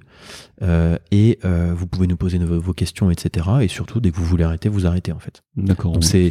L'idée, c'est c'est pas une consultation parce qu'on parce qu'on peut pas faire de consultation, euh, enfin au sens euh, euh, législatif du terme, euh, mais c'est important que ce soit une ortho qui leur explique bien en disant voilà euh, comment utiliser ça correctement et surtout de leur dire bah si on vous rend service, c'est super et puis si c'est pas le cas, Donc souci, au, niveau de la, la valeur, c'est bien calibré quoi. En fait, la transmission de valeur et d'information, c'est bien cadré. C'est pas, ils se débrouillent pas tout seuls en fait au final. Non, parce que euh, on... de, de, de- des retours qu'on a, je pense que c'est important d'expliquer aux parents comment bien utiliser l'outil. Oui. Euh, parce que sinon, euh, ils vont être déçus. Euh, donc eux, ça leur rendra pas service et nous, ça nous rendra pas service non plus. Et puis encore une fois, c'est eux qui c'est c'est eux qui nous apportent les informations en fait. C'est-à-dire que c'est eux qui nous permettent de savoir qu'est-ce qu'on a besoin de construire, Mhm. qu'est-ce qu'on a besoin de proposer. Euh, donc c'est ça qui est, qui est intéressant. Et justement, comment tu communiques en fait sur tout ce que tu proposes? Comment euh, Alors c'est qui qui s'en occupe? C'est toi? C'est Capucine? C'est d'autres? Euh, Comment tu Parce que tu as fait pas mal de trucs. Hein. Euh, Frédéric Mazella, donc son émission là où tu as pitché. Ouais. Ça se passe comment en fait ce genre de rencontre Euh, Tu t'inscris, t'appelles, c'est des contacts, ça fait partie de l'écosystème justement dont tu me parlais. Comment comment tu fais? Ouais, alors euh, bah, c'est des choses qu'on découvre aussi, hein, mais euh, cet écosystème-là, euh, c'est aussi le rôle des incubateurs de te dire bah tiens, il y a tel ou tel événement, D'accord. il y a tel ou tel appel d'offres qui peuvent te donner de la visibilité, donc euh, t'envoies souvent un deck, une petite présentation et tout ça, Euh, et, euh, et après bah c'est euh, tu, tu es retenu ou pas. Euh, c'est quand même beaucoup sur la base de de toi à quel point tu vas aller chercher à te rendre Mhm. visible. Euh, donc bah par exemple, euh, ce qui nous a apporté pas mal de visibilité, c'est euh, quand on a eu, euh, on avait candidaté au mois de juin pour le prix d'un organisme qui s'appelle les acteurs de la French Care, Oui. euh, qui rassemble pas mal de gros acteurs de la santé. Et ils avaient donc un concours de start-up sur le thème santé à domicile. Euh, et donc bah là, on a été retenu pour aller présenter le GoPouce et, euh, et on a on a gagné. Ouais. Donc euh, bah ça c'était super parce que ça nous a bien aidé pour être visible. Euh, on a eu euh, le quotidien du médecin, ça c'était par notre incubateur qui avait un partenariat avec lui. Euh, on a euh, on a rencontré du coup euh, juste tous les trois euh, Madame Firmin Lebaudot qui est euh, ministre déléguée de la santé. Euh, donc ça c'était bah en la démarche, enfin en, en la contactant directement. Et qu'est-ce que tu dis à ces gens-là quand tu les contactes? Eh ben, je dis euh, bonjour Madame la ministre, euh, je travaille sur un projet d'accès aux soins en orthophonie. J'aimerais bien qu'on se rencontre parce que c'est une problématique qui qui peut vous intéresser. Alors il se trouve qu'on vient de la même ville, euh, D'accord. on vient du Havre aussi avant et je pense qu'on se connaissait indirectement, donc ça a sans doute facilité les choses. Oui. Je pense pas qu'elle réponde à tous ces messages LinkedIn. Oui, parce que je l'ai. Ah, sur LinkedIn carrément. Ouais. Ah ouais, même pas la lettre officielle euh, au ministère ou quoi. Non, non. euh, ok. Ouais, non, effectivement. En mode 3.0 quoi. Ouais, c'est ça, c'est ça. Et euh, mais c'était une rencontre, c'était top. Ouais. Euh, et euh, et puis après, bah pour BFM, bah c'est en fait tu tu postules en fait, tu tu, Tu postules, ok. ouais, tu Donc là, t'as postules. postulé. Ouais. Ouais, j'ai envoyé un, un deck de ce qu'on faisait. Euh, ils m'ont rappelé, on a échangé au téléphone et ils ont dit bah ok, ça nous convient bien comme euh, comme thématique et voilà quoi. Ok. Et co- t'as as des exemples de d'anciens pitch ou d'anciens decks que, que tu que tu peux, enfin, donner un exemple à ceux qui nous écoutent? Ah ouais, ouais bien sûr, je pourrais te le. Euh, on, on mettra ça dans la description de l'épisode alors. Comme ça, ça vous donnera une idée. C'est vrai qu'on l'a jamais fait. Ça me vient là, euh, vu que t'en parles, euh, ça, ça pourrait aider pas mal de personnes. Ouais. Ouais. À voir comment structurer ça. Ouais. Ouais, et puis de savoir euh, si j'ai un message à leur dire, c'est que euh, leur pitch et leur deck évolueront à peu près tous les 10 jours. Donc c'est normal d'y venir, d'y revenir. Je pense que le plus important, c'est de l'adapter selon à qui ça s'adresse. Parce que les pitchs sont pas les mêmes en fait selon, euh, Ouais. selon les événements. Et Frédéric Mazella, t'as pu lui parler un petit peu ou c'est vraiment euh, one shot, vous tournez le truc et puis euh, ça enchaîne? Alors c'était euh, c'était un peu one shot. Ouais. Euh, c'était assez bref. Moi pareil, j'avais jamais, jamais passé, je, je n'étais jamais passé à la télé. Donc Ouais. au début, tu arrives chez BFM. Tu passes trois cordons de sécurité, Ah bon, euh, c'est ouais. hyper impressionnant et tout ça. Tout le monde te dit t'inquiète, il y a aucune pression, mais Oui, bon, c'est tout le contraire. Ouais. Et, euh, et après, ça va très vite en fait. Nous, c'était un format d'une minute trente, tu Oui, je- vois, où, euh, où il fallait du coup, euh, on avait donc un, un jury qui jugeait à la fois la présentation, à la fois le produit, donc notre plateforme, et à la fois, donc il y avait un fonds d'investissement qui jugeait le business model et tout ça. Et, et donc ça dure une minute trente, donc en fait c'était hein. c'était bref. hein. C'était très, très vite. Ouais. C'était en direct, non, c'est enregistré. C'était enregistré. Ah, c'est enregistré. Enregistré. Ok. T'as, t'as, c'est, parce que oui, enfin j'ai vu le truc, mais je veux dire, c'est, ça a été diffusé quand? Euh, c'était le 10 octobre. Ils ont, ils ont, ils sont toujours à flux tendu dans les médias ou c'est il y a de l'avance quand même? Euh, sur par euh, rapport à le- quand t'as enregistré versus. ah c'était 15 jours avant? Ah, quand même, ouais. 15 jours avant, ouais. Ça reste en flux tendu. Ouais. Ouais, c'était pas tant de temps que ça avant. Ouais, ouais, c'est ça, ouais. Ok. Et on te le dit quand est-ce que ça sort, quand tu débarques Ouais, ouais, ouais. On te dit tout, tout est cadré quand Ouais, même. on te prévient. Ouais. Ok. Très très bien. Et les autres. euh, Enfin, tout, tout- ça me permet de faire le lien, tu sais, avec tous les, les autres axes de communication et le financement surtout. Ouais. Quand tu fais ce genre de concours, euh, tu as une base de données ou comment tu sais par exemple qu'il y a un concours là, un concours là, un concours là C'est toi qui cherches de manière active ou à force de connaître les gens aux alentours, tu sais, parce que j'ai l'impression qu'il y en a tout le temps en fait. Que Ouais. chaque année qui passe, j'ai l'impression qu'il y en a de nouveaux. Ouais, c'est un gros. euh, alors moi, si j'ai un message à faire passer euh, aux, aux- aux futurs euh, gens qui créent des boîtes dans ces écosystèmes et tout, c'est super les concours, c'est top. Ouais. Mais attention, euh, parce qu'en fait, c'est des choses qui peuvent te défocuser de ton quotidien. Ouais. C'est pas un, un concours qui va faire que ton business model va être validé ou que ta boîte va fonctionner, tu vois. Et en fait, le, le danger quand quand t'arrives dans ces écosystèmes-là, c'est qu'effectivement, t'as raison, des concours, il y en a plein. Et si tu veux passer toute ton année à en faire, tu peux. Oui, tu peux maintenant. Ouais, et en fait, euh, du coup, tu bosses plus sur ton projet, quoi. Ouais, et, euh, ça. et ça, c'est un vrai. Enfin, mais ça, je pense que ça fait partie de l'apprentissage. Il faut en faire parce que ça, c'est de la visibilité. Tu accèdes à des gens où tu pourrais pas le faire sinon. Mais il faut faire attention à pas se disperser forcément euh, là-dessus, quoi. C'est- Et- c'est- vrai que la, la, la recherche de financement, c'est quelque chose euh, de difficile. hein. C'est difficile et ça te bouffe du temps. On en a parlé avec, euh, tu sais, avec euh, comment David, Ouais. chez Rofim. C'est vrai que chercher des fonds tout le temps, bah, ça te bouffe du temps de ouf. hein. Ah bah quand ouais, tu fais une levée de fonds, t'es focus que sur ça et plus sur ton business. c'est ça. C'est pour ça. Alors quand t'es une grosse équipe, encore tu limites la casse, mais quand t'es une petite équipe, c'est c'est compliqué. Et toi, justement, dans, dans les financements de comment faire tourner la boîte, en fait, au début, t'es allé chercher des financements, tu faisais tourner ça sur des économies, comment... euh, Alors nous, on a, euh, bah, on a mis beaucoup d'économies dans le projet. Euh, donc euh, c'était, euh, on a mis beaucoup de, ouais, on a mis beaucoup de nos économies dans le projet. Ouais. Euh, ensuite, là où ça nous a permis de souffler un peu, c'est qu'en fait, on a une bourse de BPI France. Oui. Donc BPI France, c'est un organisme qui est très soutenant dans l'entrepreneuriat, qui peut donner des subventions, participer à des levées de fonds, faire des prêts, etc. Et en fait, eux nous ont donné une bourse de de 15 000 euros au début de l'année. Euh, et donc, ça nous a permis de plus alimenter euh, la boîte avec notre argent personnel. Euh, mais après, tu as entièrement raison. Un des enjeux, si tu veux te développer, c'est de trouver des fonds pour créer une équipe autour de toi qui est pérenne. Parce que, bah, au bout d'un moment, tu peux plus travailler avec que des freelances, quoi. Il faut une équipe temps plein, quoi. Et, et ça, pour avoir cette bourse de la BPI, comment, comment tu fais? Tu demandes, tu candidates, tu candidates, tu fais un dossier? Ouais, c'est un dossier que tu fais. Alors, ils ont des, ils ont par domaine des interlocuteurs qui sont assez accessibles, un peu des, managers et tout ça. Et en fait, faut pas hésiter à aller vers eux, leur présenter vos projets, euh, et eux vont vous orienter. Alors, euh, globalement, c'est toujours pareil. hein, c'est euh, un business plan, un prévisionnel financier. euh, pour expliquer votre problématique, la valeur que vous voulez apporter et tout ça. Je pense qu'ils savent très bien qu'il y a un risque énorme pour tous les jeunes projets. Mais, mais voilà, c'était nous, ça nous a beaucoup aidé. Euh, une des erreurs qu'on a faites aussi, euh, si je devais euh, donner un ou deux Ouais, retours vas-y, d'expérience, hein. c'est que nous, on a créé Logo Pouce. En fait, nous, on a quand on a trouvé le nom, le lendemain, on créait la boîte, euh, officiellement parlant. D'accord. Tu vois. Et en fait, bah, si c'était à refaire, eh ben, je créerais la boîte juste avant de commencer l'activité commerciale. D'accord. Parce qu'en fait, tu as un certain type d'aide ou de subventions qui sont accessibles que pendant ta première année post-création. D'accord. Tu penses à quoi comme aide et subventions Tu as notamment la bourse French Tech, Je connais pas, ok. c'est BPI, je crois que c'est BPI aussi. Ok. Et, euh, et si tu veux, bah, vu que nous, on avait créé le truc et qu'après, bah, on, on- est monté en compétence pendant six mois, mais le site a vu le jour, le jour six mois plus tard, bah, en fait, il nous restait plus que six mois pour demander des subventions euh, spécifiques à la première Ah année. oui, tu vois. Donc, euh, C'est- des gros montants, on parle de quoi? C'est des paliers C'est euh, comment ils ont- C'est quoi les montants? Les, de, de, de notre expérience, les premières catégories de subventions, ça va jusqu'à 30 000 euros, grosso Quand modo. même, ok. Ouais. Bourse French Tech, 25-30 000 euros, je crois. Ok. Et avec cet argent, euh, bah, tu développes, euh, enfin, tu, tu fais de la com ou tu développes le produit, c'est ça? C'est ça. Il est ouais. pas ciblé, c'est-à-dire il est pas, euh, comment on dit, fléché?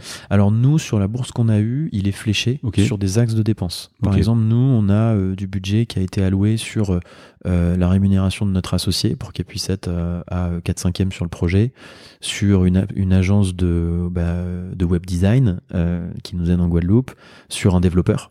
Euh, qui pouvait nous aider en tant que consultant euh, et sur euh, la rémunération des orthophonistes qui nous aident à enrichir la plateforme.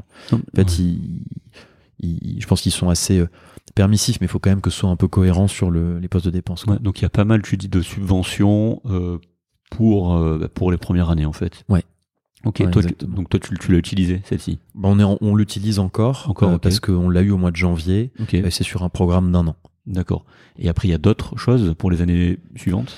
Alors après, euh, alors je les, les connais pas forcément, euh, pas forcément toutes. Euh, après, ça va surtout être des systèmes de. Alors il y a les prêts d'honneur, euh, si, qui sont un dispositif intéressant quand tu es une Ça, jeune. c'est- ça, c'est un concours en fait. Alors ça, c'est pas un concours, c'est euh, des organismes. Il y a notamment un organisme qui s'appelle Réseau Entreprendre, qui est présent partout en France. Et donc un prêt d'honneur, bah, comme son nom l'indique, c'est un prêt que tu vas contracter sur ta situation personnelle, euh, mais qu'après tu réinjectes dans ton entreprise, euh, et euh, avec des conditions avantageuses, quasiment sans sans intérêt. Donc vas prêt, euh, d'honneur dans ce sens. C'est pas l'honneur dans le sens t'as gagné quelque chose, mais Ouais. surtout l'honneur sur toi-même. En fait. Ouais, voilà, c'est ça. Et le prêt, souvent, il est garanti par un organisme tel que BPI France, de manière à ce que si ça venait à mal se passer, bah, tu sois pas engagé personnellement sur tout le montant du prêt. Ouais, donc pour, pour bien, pour bien comprendre, tu as tout ce qui est prêt, donc c'est de la dette, Ouais. donc tu dois rembourser. Ouais. Tu as tout ce qui est bourse, ça c'est du don, C'est de la subvention. de la ouais. subvention, et puis après tu as tout ce qui est dilution, c'est-à-dire rentrer au capital. Ouais. Et nous, de notre euh, là où on en est, c'est qu'on préfère, on, on- c'est- le, on va dire que les startups passent majoritairement par là. C'est que d'abord elles actionnent les subventions, Oui, ensuite elles vont actionner euh, les prêts d'honneur et ce qu'on appelle le non dilutif. Et après, bah, si nécessaire, euh, si les conditions sont bonnes pour tout le monde, bah là elles vont chercher du dilutif. Donc ça peut de être fonds. des levées de fonds à différents, différentes échelles, quoi. ouais. que ce soit à l'échelle des amis, friends and family, que ce soit business angel, ou encore après plus loin dans du venture capitaliste pour des choses euh, Exactement. beaucoup plus lourdes et beaucoup plus importantes en termes de volume d'argent. hein. Tout à fait. Ouais. Ok. Donc là, toi, tu, tu fonctionnes donc sur ces subventions aujourd'hui. Euh, dans ton business model, donc tu fais des ventes. Oui. Combien de familles t'as accompagné jusqu'à présent? Alors nous, on a accompagné en un an euh, à peu près 500, un peu plus de 500 familles. C'est beaucoup hein, pour une pour Ouais. une startup qui démarre. ouais. Alors la majorité, on l'a fait juste sur le côté économique, la majorité on l'a fait gratuitement. D'accord. Euh, en fait, on a avant aussi un des éléments de validation avant de commercialiser les programmes personnalisés en janvier, c'est qu'on a fait deux mémoires d'orthophonie euh, sur le deuxième semestre l'année dernière. une de mes questions. Ça, c'était important pour toi, pour en fait, pour valider, euh, pour démontrer qu'il y avait une plus-value, c'est ça? Ah oui, ouais, ouais. C'était c'était une stratégie à la base ou c'est venu après ça? En fait, c'est vite euh, apparu comme une évidence. Ok. Euh, on, a, on, on apporte quelque chose qui est relativement nouveau Oui. euh, et on a besoin de données pour montrer que c'est cohérent. Que ça marche en fait. Exactement. Et en fait, ce qu'on a fait, c'est que euh, donc euh, il y a deux étudiantes d'ortho qui nous ont contactés. C'est elles qui nous ont contactés. Hein, c'est même Ok. pas nous. En septembre dernier, donc on était tout jeunes et nous ont dit, bah, on adore le projet, euh, on a envie de bosser avec vous pour notre mémoire. Et, euh, et moi, j'ai un, j'ai un cursus hospitalier universitaire, donc j'avais déjà fait pas mal de recherches sur mon truc médical, donc ça j'aime, j'aime beaucoup. Euh, et donc on a dit, bah ok, donc on va faire deux études de cohorte euh, prospectives euh, où on va inclure Prospective, pros- carrément. Donc oui. ouais, ouais. Ok. Et euh, on, a, on a pris une cohorte de 90 familles sur liste d'attente Ah oui, quand même. en ouais. difficulté de langage oral. Ouais. Et on a pris une autre cohorte de 70, euh, 75 familles d'enfants en difficulté de langage écrit. On a évalué ce qu'on appelle le sentiment de compétence des parents, c'est-à-dire dans quelle mesure et jusqu'à quel niveau ils se sentent en confiance pour aider leurs enfants à progresser, avec des scores euh, plus ou moins euh, qu'on a, qu'on a mis au point Mhm. nous. Et on a comparé les résultats avant-après deux mois de programme vidéo euh, personnalisé en fait. Tu as mis des stats euh, statistiquement significatifs, Ouais, tout ça. ouais, exactement. On a refait des petits P, des trucs comme ça, ça. Et en fait, on a eu des super bons résultats. Euh, Très on- significatif, on- j'imagine. Avec des familles contentes aussi. Bah ouais, exactement. Et en fait, ça a été aussi un, un go en fait, en disant bah voilà. Et, et, et c'est aussi ce qu'on essaie de d'expliquer pour notre démarche. Tu vois, là, on va refaire une étude cette année avec une nouvelle étudiante de la fac de Lyon Ok. euh, pour essayer d'être un peu plus pertinent encore scientifiquement. Là, on va le faire avec un groupe contrôle. C'est que euh, on va prendre une famille, une cohorte de J'allais familles. te poser la question. Quand Ouais. est-ce que tu fais le Bah ça. contrôle, ouais. Euh, donc, alors tout ça, bien évidemment, est, est proposé gratuitement aux, aux parents. hein. Mais là, l'idée, c'est d'essayer de constituer une cohorte d'une cinquantaine de, de familles dans chaque groupe. Euh, une famille qui va avoir euh, accès au programme et une famille qui n'en aura pas. Euh, puis après, tout le monde y aura accès, évidemment, pour pas qu'il y ait de jaloux, mais, mais de comparer des résultats avant-après entre les Oui, deux groupes. C'est ce qu'on nous apprend éthiquement. Si tu fais bénéficier d'un truc qui Tout marche, euh, tu peux pas dire à l'autre groupe, euh, bon, bah, c'est fini, voilà, fin de l'étude. Ouais, Euh, non, non, exactement, voilà. c'est pas le but. Et puis, euh, donc, euh, donc ouais, donc, donc les 550 familles incluent euh, les familles qui étaient dans le cadre des études. Euh, et là, par rapport aux orthophonistes, tu vois, on a lancé la plateforme au mois de mi-septembre à peu près, et on en a entre 45 et 50 euh, qu'on rejoint, euh, qu'on rejoint le projet. Donc, qui paye tous les ans. Ouais. Donc, tu as annualisé. Ouais. Ok. C'est déjà pas mal. Et les familles, combien de temps tu les accompagnes en moyenne? En moyenne, c'est 5 mois. Ok. Sur les données qu'on a, c'est 5 mois. Donc si on vraiment on se ressent sur business plan côté Ouais. Ce qui te fait euh, une partie donc de ARR annual recurring revenue Ouais. avec les professionnels, donc là de 50 fois je sais plus 300 et Ouais, quelques, ouais, plus le MRR donc le monthly recurrent Ouais. revenue sur les familles. Ouais, donc cette année, euh, cette année, on va faire entre euh, entre 20 et 30 000 euros de chiffre d'affaires à mon avis, Ouais. Euh, ce qui est plutôt bien, hein, parce que Mais non mais ce qu'il faut comprendre ouais c'est que ça peut ça peut sembler peu en fait dans dans le monde de l'entrepreneuriat, ouais, mais dans la santé en fait c'est tellement niche, c'est tellement petit que oui, euh, d'a- d'avoir une boîte qui fait du CA dans la santé, c'est bien. ouais, c'est bon, c'est un bon début, Ouais. et puis euh, ça permet qu'on nous écoute aussi. Oui, euh, de dire je fais des ventes, j'aide des gens. ouais. ouais, et le et ça va être aussi parce que notre gros challenge en fait, euh, là on a deux, euh, disons qu'on a deux possibilités, c'est que soit on peut se dire on continue à faire comme ça. À faire notre boîte de notre côté et, ça peut être ça peut être marrant entre guillemets mais euh, l'autre option qu'on a c'est de dire on a vraiment envie d'impacter le côté santé euh, à l'échelle nationale possiblement. Et donc pour ça on va avoir besoin de partenaires. Euh, et donc nous ce qu'on voudrait c'est trouver des partenaires pour faire en sorte que le reste à charge pour les familles en amont il soit il soit inexistant le plus faible possible donc c'est-à-dire des organismes qui pourraient financer ça on est en train de savoir qu'est-ce que ça peut être est-ce que ça peut être des mutuelles les assurances Et, et- et là, j'allais dire, avec toutes tes études, euh, c'est une, une perche tendue. à- Est-ce qu'il y a moyen que tu sois dispositif médical? Alors, c'est une très très bonne question. Euh, le, là, nous, en fait, quand tu veux, pour l'instant, nous, on n'est pas dans le cadre du dispositif médical parce que ce qu'on donne, c'est vraiment, on fait pas de consultation, on fait pas de diagnostic. Le, le GoPouce ne permet pas de faire de la rééducation.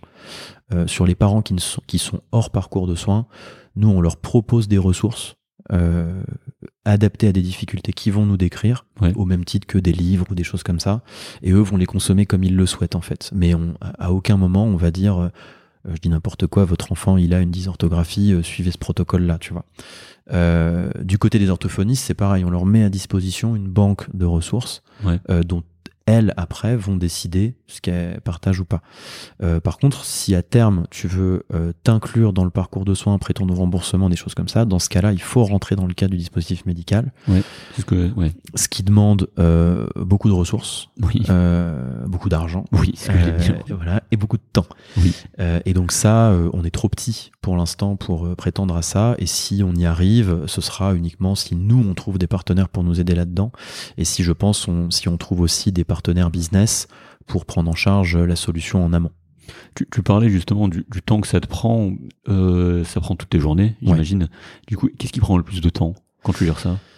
Euh, eh ben, écoute, c'est une bonne question. Euh, en fait, on est un peu, on- nous dans l'équipe, on s'est réparti un petit peu les tâches. Euh, C'est-à-dire que euh, Capucine s'occupe vraiment de la plateforme et des, de, de, de l'outil en fait, de l'outil, de la personnalisation des programmes, de de, de l'amélioration de l'expérience pour les orthophonistes. Après, il y a Peggy qui est vraiment responsable de l'expérience des gens qui utilisent Logopousse, qu'ils soient parents ou orthos. Donc, il va passer du temps avec eux, recueillir leur feedback, essayer d'améliorer les choses et tout. Euh, et puis après, bah, moi, je m'occupe de tout ce qui est annexe, c'est-à-dire justement aller trouver ses partenaires potentiels euh, et aller présenter le projet à des instances pour, pour qu'on puisse essayer des choses ensemble. Quoi. et, et le fait de travailler avec son épouse, ça va? C'est euh, c'est une expérience. Ouais. Euh, non, en- fr- franchement, c'est euh, évidemment que c'est des moments c'est hyper dur Ouais. euh, parce qu'on va pas se leurrer. Enfin, moi, je trouve que créer, une- enfin, c'est mon avis, hein, mais créer une boîte, c'est plus dur pour moi que de faire. euh, Enfin, c'est c'est plus dur euh, dans mon quotidien là que quand j'étais pneumologue, par exemple. Oui. Aucune commune mesure, Euh, parce que tu passes d'un monde où tu avais euh, des certitudes, un fort niveau de compétences, euh, où les gens, où tu passais ta journée à donner ton avis aux gens, euh, et grosse, t'étais jamais trop perdu dans ce où quoi tu devais aller. Euh, là, tu passes ta journée où tu sais pas si ce que tu fais c'est bien. Ouais.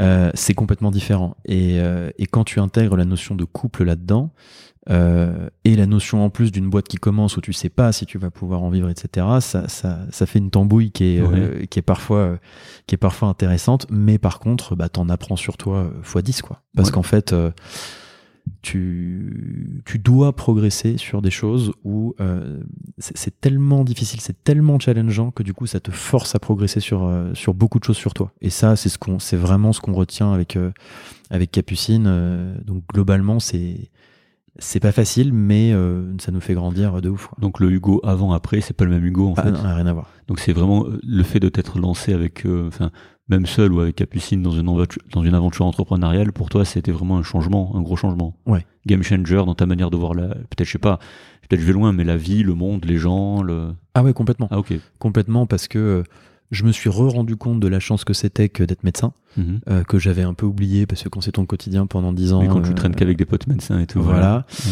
Mais je me suis re-rendu compte de la chance qu'on avait. Euh, je me suis rendu compte aussi de l'inconfort que d'autres professions qui n'ont pas ce filet de sécurité peuvent, peuvent expérimenter. Euh, et, euh, et du côté, en fait, on apprend tous les jours, quoi. C'est ça qui est Mhm. fou, c'est que tu es obligé de découvrir ce que c'est que le marketing, la vente, euh, euh, le, le développement, la stratégie et tout ça. Et donc ça, c'est hyper Et intéressant. c'est toi qui gères ça aujourd'hui, tout ce qui est marketing, vente, stratégie, ou t'as quelqu'un à 100% dessus? Alors, euh, je, on, on a des gens qui nous aident en fait, qui nous conseillent. Euh, le terme gérer, euh, on va dire qu'on fait du mieux qu'on peut. Ouais.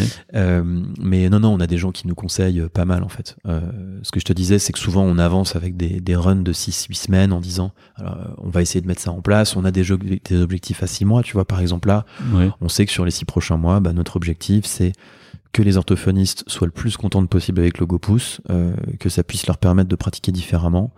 Euh, pourquoi pas de mener des interventions de prévention, des choses comme ça, afin que ça leur apporte quelque chose. Euh, et que nous, vis-à-vis des parents, bah, que ce soit pareil et qu'on arrive à trouver un ou deux partenaires qui pourraient cofinancer la solution. Ça commence à, venir un petit peu, mais on sait que la ligne directrice, c'est ça. Et après, c'est comment tu le mets en place sur cet intervalle de temps. Au, au niveau de l'organisation de la journée, c'est de longues journées, du coup, où vous vivez? Euh, ouais, quand même. Ouais. ouais, ouais, Ouais, quand même. Plus qu'en médecine, j'imagine. Bah, Pas forcément. Je dirais plus parce qu'en fait, alors en plus quand t'es en couple, euh, ça fait partie des règles que tu dois te fixer, c'est que faut essayer, faut préserver le couple aussi, Oui.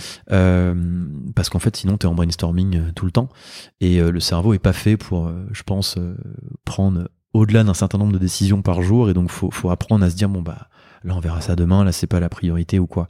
Mais globalement oui, on bosse, euh, tu vois, le- toute la journée et puis il y a au moins euh, quatre soirs par semaine où, où on fait ça aussi quoi, Ouais, d'accord, quand même. pour te donner un ordre d'idée. Ouais. Et ça te manque pas un peu euh, d'aller consulter, voir des gens? Bah, euh, c'est assez. Ça dépend des périodes. Ouais. Euh, ça dépend des périodes. Euh, en ce moment, ça me manque un peu, mais je dirais que euh, on sait pourquoi on le fait. Tu Ouais. vois, c'est que euh, il y a aussi un moment où euh, tu peux être le meilleur du monde dans ta pratique clinique. euh, bah, il y a 24 heures dans une journée, donc tu peux pas euh, rendre service à 200 personnes. Ouais. Euh, là, on se dit qu'on est moins au contact des gens, mais qu'on est en train d'essayer de créer quelque chose qui possiblement peut impacter à une large échelle. Et donc, euh, le prix de plus être au contact des gens directement, pour l'instant, on, on l'accepte bien. On l'accepte bien. Ouais. D'accord. Très très bien. Donc le futur pour toi, pour le Goupous, là dans, dans l'immédiat, qu'est-ce que. Enfin, tu me l'as dit, là, le plan sur les six mois, mais dans, dans ta vision idéale, on va dire à, à court terme puis à, à moyen terme. Bah, ma, ma vision idéale, ce serait qu'on arrive à, à, vraiment créer la chose qui, qui transforme l'activité des orthophonistes, en fait. Et, euh, et que les orthos puissent nous dire, oh là là, les gens qui viennent et qui ont vu ça avant, euh, ça change, c'est une interaction différente. Euh, qu'ils utilisent aussi, évidemment, la plateforme le plus possible et puis qu'on arrive à, à en vivre correctement. Ouais. Euh, bien sûr. Mais, mais si on arrive à créer une entreprise pérenne et qui apporte de la valeur aux gens de manière pérenne, le reste, après, en fait, le reste, c'est dans plus de six mois et, euh, et dans plus de six mois, c'est loin avec Et, notre et- et justement, tu parlais, toi, euh, de ton pourquoi avoir fait médecine au début. Ouais. Tu disais que c'était pour, un- au final, euh, si je résume, impacter les gens. Ouais. Le, le fait de, de faire une entreprise, euh, donc tu impactes plus euh, ce que je dis souvent du one-to-one, Ouais. mais du one-to-many. Exactement. c'est si tu devrais si tu devais refaire un choix ok? On va dire qu'il n'y a pas de il y a pas de confort de la médecine. La médecine c'est tout inconfortable. C'est la misère de trouver euh, du boulot tout ça. Euh, tu prendrais le one to one ou le one to many dans l'impact? Alors, je, je, je pense que c'est bien d'avoir eu une expérience one-to-one pour faire du one-to-many. ouais. Euh, parce qu'en fait, c'est ça qui nous donne notre confiance dans le discours qu'on a. Ouais. Euh, on sait comment, euh, on sait, enfin, euh, on, on a, alors moi je suis pas orthophoniste, mais sur l'interaction avec les gens, le ressenti dans les situations douloureuses ou de stress, ça je sais faire. Capucine c'est pareil, et ça on l'a fait en one-to-one pendant des années, tu vois, c'était c'était de l'entraînement en fait, et du Mhm. coup ça nous permet aujourd'hui de dire, bah on va pouvoir l'adresser à plusieurs personnes. Je pense que je serais pas à l'aise avec le one-to-many pour commencer, d'accord Ouais, ok très très clair Et toi qui es dans cet écosystème on peut le dire hein, puisque tu fais partie de donc c'est Euratech ou Euratech c'est Euh, les deux. les deux ok Ouais. T'en- penses quoi? En fait, tu le, il évolue cet écosystème, j'imagine. Du, du peu que tu y es, enfin, comment ça se passe comment dedans? En fait, c'est bienveillant, c'est difficile, c'est il y a des guéguerres internes. Comment ça se passe? Alors, euh, donc nous, on est basé sur Lille. Euh, je trouve que l'écosystème à Lille, il est quand même vachement soutenant. Euh, Il y a les incubateurs, il y a Réseau Entreprendre et Au Défi, notamment, qui sont les deux organismes de prêt d'honneur qui sont proches des, des jeunes entreprises. Il y a la French Tech aussi qui organise plein, plein d'initiatives. Plein d'initiatives. Donc, l'écosystème est vraiment soutenant. Après, clairement, le curseur, c'est toi qui le fixes. C'est-à-dire que tu peux t'en servir. Enfin, il faut être proactif, quoi. Ouais. C'est que à aucun moment tu vas être porté ou on va on va t'aider si tu demandes les bonnes personnes de la bonne façon et que tu crées les conditions pour. Mais mais faut pas attendre. euh, faut- faut- je dirais, enfin, je dirais qu'il faut pas attendre des incubateurs qui fassent ton projet pour toi. Et nous, quand on y est allé. Euh, on savait pas ce que c'était, tu vois. Euh, donc on t'a un peu les étoiles plein les yeux et tout. Euh, et en fait, in fine, euh, on n'est absolument pas déçu parce que c'est normal. Encore une fois, ça t'aide à monter rapidement en compétences, mais euh, c'est pas parce qu'on rentre dans un incubateur que, que le truc va fonctionner, quoi.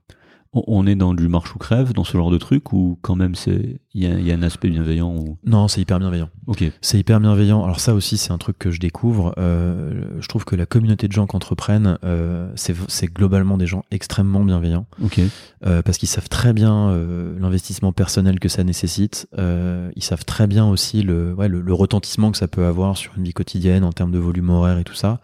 Et donc globalement, bah, si euh, si t'es enthousiaste et tout ça et que tu portes ton projet et tout, bah, tu trouves toujours des portes ouvertes, des gens qui vont t'accorder une demi-heure, qui vont te dire ok, bah on se voit et ça c'est cool. Franchement, c'est c'est hyper appréciable. D'accord. On, on te, dit- on, quand tu arrives dans ce genre de truc, on te dit euh, c'est dur, c'est difficile, il y a beaucoup d'échecs ou non, au contraire c'est éludé. Comment? Alors, euh, bon, euh, c'est. Ouais, non, on te le dit quand même. Ouais, on te le ouais. dit quand même. Sois euh, honnête, je veux dire, il n'y a, ouais, a pas de vendage de rêve ou quoi que ce soit. Non, Ok. bah, il y a, je crois que statistiquement, il y a euh, 90% des boîtes dans les 3 ans qui, euh, qui, qui arrêtent hein, euh, C'est chaud, ouais. globalement.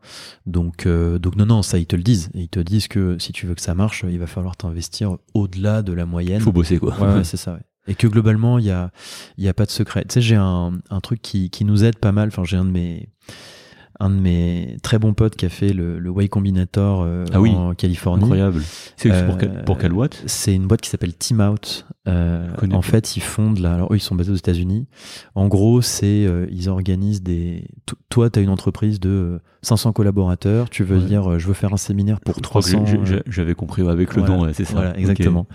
Et donc eux, ils ont fait cette structure-là. Et, euh, et les deux messages qu'ils nous disent souvent, euh, qui nous aident pas mal, c'est au début, euh, faites des choses qui sont pas scalables. C'est que quand vous avez une idée, Mhm. euh, avant de vous demander si elle est passable à une grande échelle et tout ça, bah déjà, ouais. déjà testez-la sur un en vrai et voyez si vous apportez de la valeur. Ouais. Ça, c'est la première chose. Euh, et la deuxième chose qu'ils leur ont dit, c'est ils leur ont dit, si vous voulez faire un projet entrepreneurial qui marche, c'est euh, 5 ans, 60 heures semaine, vous dormez bien, vous mangez des légumes, euh, et c'est comme ça. Ok. Et, et ça, le fait qu'ils le verbalisent, tu vois, c'est bien. Parce que toi, quand ça fait un an et demi, deux ans que tu existes, où tu, en fait, tu sais, tu, c'est ça une des difficultés, c'est mais c'est aussi ce qu'on fait toute la, tout, tout le challenge, c'est que tu sais jamais si tu es bien en termes de timing, si, euh, est-ce que c'est bien d'avoir ces résultats au bout de tel temps, est-ce que je suis pas en train de partir dans un truc euh, qui est, euh, qui est en fait faux? Euh, et le fait d'avoir des retours de ce genre de structure qui te disent euh, non, en fait, c'est normal, c'est juste, euh, ça, ça prend du temps, quoi. Donc pour pour pour pour recontextualiser hein, le Y Combinator, donc le Y Combinator Ouais. en français, qui est le plus gros en fait, incubateur, euh, on va dire start-up Ouais. dans le monde, qui est basé aux États-Unis, C'est ça. euh, à San Francisco, je sais pas des Ouais, exactement. Voilà. Et donc ton pote, il y est toujours du coup? Ah, il l'a fait. Maintenant, Il ils ont fait. fini, ouais. D'accord. Donc euh, la boîte est toujours vivante. La boîte est toujours vivante et, euh, et là, je crois qu'ils cherchent à préparer une série A à horizon euh, année prochaine, a priori. Ok, ouais, très très bon lieu de formation apparemment. Ouais. Combinator, enfin de, de ce qu'on en lit hein, sur internet, comme quoi c'est vraiment le nec plus ultra des du monde entrepreneurial, en tout cas en incubation. Donc ok, non, mais ça je l'avais jamais entendu, tu vois, donc c'est c'est intéressant de pas paniquer en fait. C'est ça. Tu, tu fais une idée, tu vois si elle marche à ton échelle, Ouais. et après tu vois si c'est scalable ou pas. Quoi. Exactement. Et puis, bah, euh, se faire confiance aussi. C'est-à-dire se dire, en fait, c'est, c'est, c'est, c'est la question, enfin, pour moi, c'est la question qui est, qui est, qui est hyper importante et que tu te poses tout le temps. C'est, euh, quel est mon niveau de confiance en moi et, euh, et en fait, te dire, bah, c'est ok, quoi. On va mettre un pied devant l'autre et puis ça va le faire. Et ça, c'est, c'est vraiment, et pas, pas regarder ce que font les autres aussi. Ça, c'est, euh, Ouais, c'est-à-dire pas regarder, de pas se focus sur le concurrent, c'est ah ça? ouais, surtout pas. Ouais. Ça, ça te tue, ça. C'est vrai. Ça, te- enfin, ça te vrai. tue, ça te, dans le sens où euh, si tu commences, après tu, tu, tu oublies le sens de ton projet, tu, tu veux te dire ah mais je vais faire un peu pareil et ci et ça, et en fait euh, c'est le meilleur moyen du coup de te fatiguer euh, et de, je trouve, de te défocuser c'est pas nécessaire quand même de regarder un peu? Si tu regardes un petit peu, euh, bien évidemment, si tu as un concurrent qui, euh, qui se plante complètement sur un truc euh, et que toi tu veux faire pareil, bah tu, tu vas réfléchir un petit peu, mais, mais dans la mesure où, euh, où tu adresses un peu le même sujet, que tu es à peu près dans les mêmes, les mêmes optiques et tout ça, moi, mon conseil, c'est d'essayer de se faire confiance. Quoi. Ok. Et la place du soignant dans la health tech pour toi, il y a besoin de formation supplémentaire, peut-être à la fin des études ou juste en sortie. C'est c'est quoi pour que- quel rôle on a on a à jouer en tant que soignant dans l'évolution en fait technologique et de l'évolution tout court en fait du euh, bah, des prises en charge du système de soins en version euh, version tech quoi. Ah bah moi je pense qu'il y a euh, plein plein de belles choses à faire et qu'il y a un vrai besoin de d'intégrer en fait la formation euh, entrepreneuriale aux soignants qui veulent s'y intéresser Ouais. pas forcément tout le monde tu vois mais au moins de donner cette possibilité là parce qu'en fait euh, on a des compétences qui sont euh, assez spécifiques euh, et qui du coup je pense peuvent apporter beaucoup de valeur dans euh, dans des projets euh, d'entrepreneur dans des projets d'entrepreneuriat quoi c'est un peu ce que fait euh, ce que fait Solène avec euh, Oui. avec euh, qui est une super initiative où ils, où ils essaient de mettre en, en valeur des soignants dans le monde entrepreneuriat et ça je trouve ça top. C'est ce que fait aussi Emeric euh, Lanor qui euh, qui a fait un pré-incubateur justement Ouais. pour bah, pour regrouper ça en fait les les soignants et les gens qui sont proches du soin pour bah, les, les aider à, apprendre tout ce qui est vocabulaire, tout ce qui est Ouais. comment fonctionne un écosystème. Parce que comme tu le dis, c'est très juste. Nous, on est formé à des compétences métiers. Ouais. On est formé à un métier. Voilà.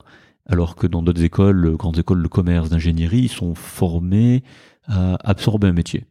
C'est différent. C'est-à-dire l'ingénieur qui fait aéronautique, il va bosser euh, sur l'aile, l'autre il va bosser sur, je sais pas, sur le le, le, le, le bout d'aile qui est qui permet de faire ça, l'autre il va bosser que sur euh, les vitres, je sais pas, Ouais, j'ai du ouais. bêtise, mais en gros c'est un peu ça. Donc ils sont pas formatés à faire un truc. Nous on est formatés à faire un truc, et c'est vrai que c'est, euh, enfin, c'est bien, il faut parce que quand tu fais du son il faut faire ça, mais qu'il n'y ait pas l'ouverture. Après c'est c'est dommage. Il faudrait euh, parce que moi ma vision des choses, après peut-être que tu la partages, c'est de dire que l'amélioration du soin, elle peut venir que des gens qui sont dedans, parce qu'elles comprennent les problématiques qu'il y a dedans. Ouais. Ça peut venir de l'extérieur, hein, bien sûr, mais euh, je sais pas, je pense à Doctolib, qui euh, ça vient pas de médecins, hein, ça vient de Ouais. gens qui ont fait école de commerce. Mais je pense que si ça vient de gens qui viennent vraiment du soin, ça serait d'autant plus, on va dire, euh, important en termes de valeur transmise et en termes d'amélioration. Enfin. En tout cas, j'en suis convaincu. Après, peut-être que je me trompe. Peut-être que je, suis trop optimiste par rapport à ça et qu'il faut peut-être d'autres types de formations. Il faut vraiment quelqu'un qui, qui ait fait du commerce ou d'ingénierie ou je sais pas quoi. Mais moi, je suis convaincu que euh, les solutions sont mieux réglées quand elles partent euh, des gens qui ont les problèmes à la source, quoi. Euh, Bah, c'est un peu. c'est quelque chose qu'on a tendance à partager parce que nous, bah, pour parler de, de, ce qu'on fait quotidiennement, moi, ça me semblerait un peu compliqué que. Enfin. Par exemple, j'aurais pas créé le GoPo si j'étais pas orthophoniste, quoi. Enfin, Ouais. Et, euh, et, euh, et s'il y avait pas d'orthophoniste dans l'équipe. Donc, il y a des problématiques où ça semble essentiel que ce soit des gens qui ont une vraie connaissance terrain, euh, qui puissent, euh, bah, qui puissent les adresser. Euh, mais c'est vrai qu'un des freins qu'on a, c'est que comme c'est pas du tout inclus dans notre formation, euh, bah, du coup, les barrières euh, après pour sauter le pas et aller faire des nouvelles expériences, en fait, elles sont énormes parce que tu te dis, attends, j'ai un métier, c'est le filet de sécurité dont on parlait tout à l'heure, j'ai un métier qui est euh, sécurisant. euh, Qu'est-ce que je vais aller faire euh, dans quelque chose où c'est complètement inconnu, où j'ai pas de compétences, où j'ai pas les codes, où j'ai pas ça, alors qu'en fait c'est objectivement pas si compliqué que ça.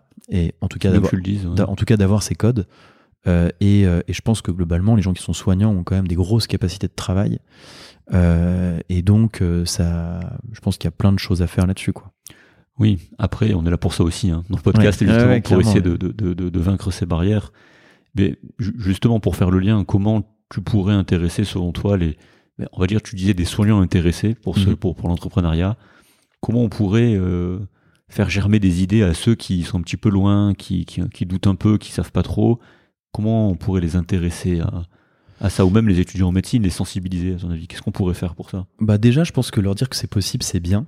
Euh, et être transparent là-dessus, en fait, euh, c'est euh, moi, je, je vois pas d'inconvénient à ce qu'un médecin ait une double activité euh, entre euh, une entreprise et, euh, et une activité clinique à côté. Si, si c'était à faire plus tôt, pendant, imaginons, euh, je sais pas, tu avais le projet Logo Pouce avant, Ouais, donc ouais. pendant l'internat, Ouais. tu l'aurais quand même fait?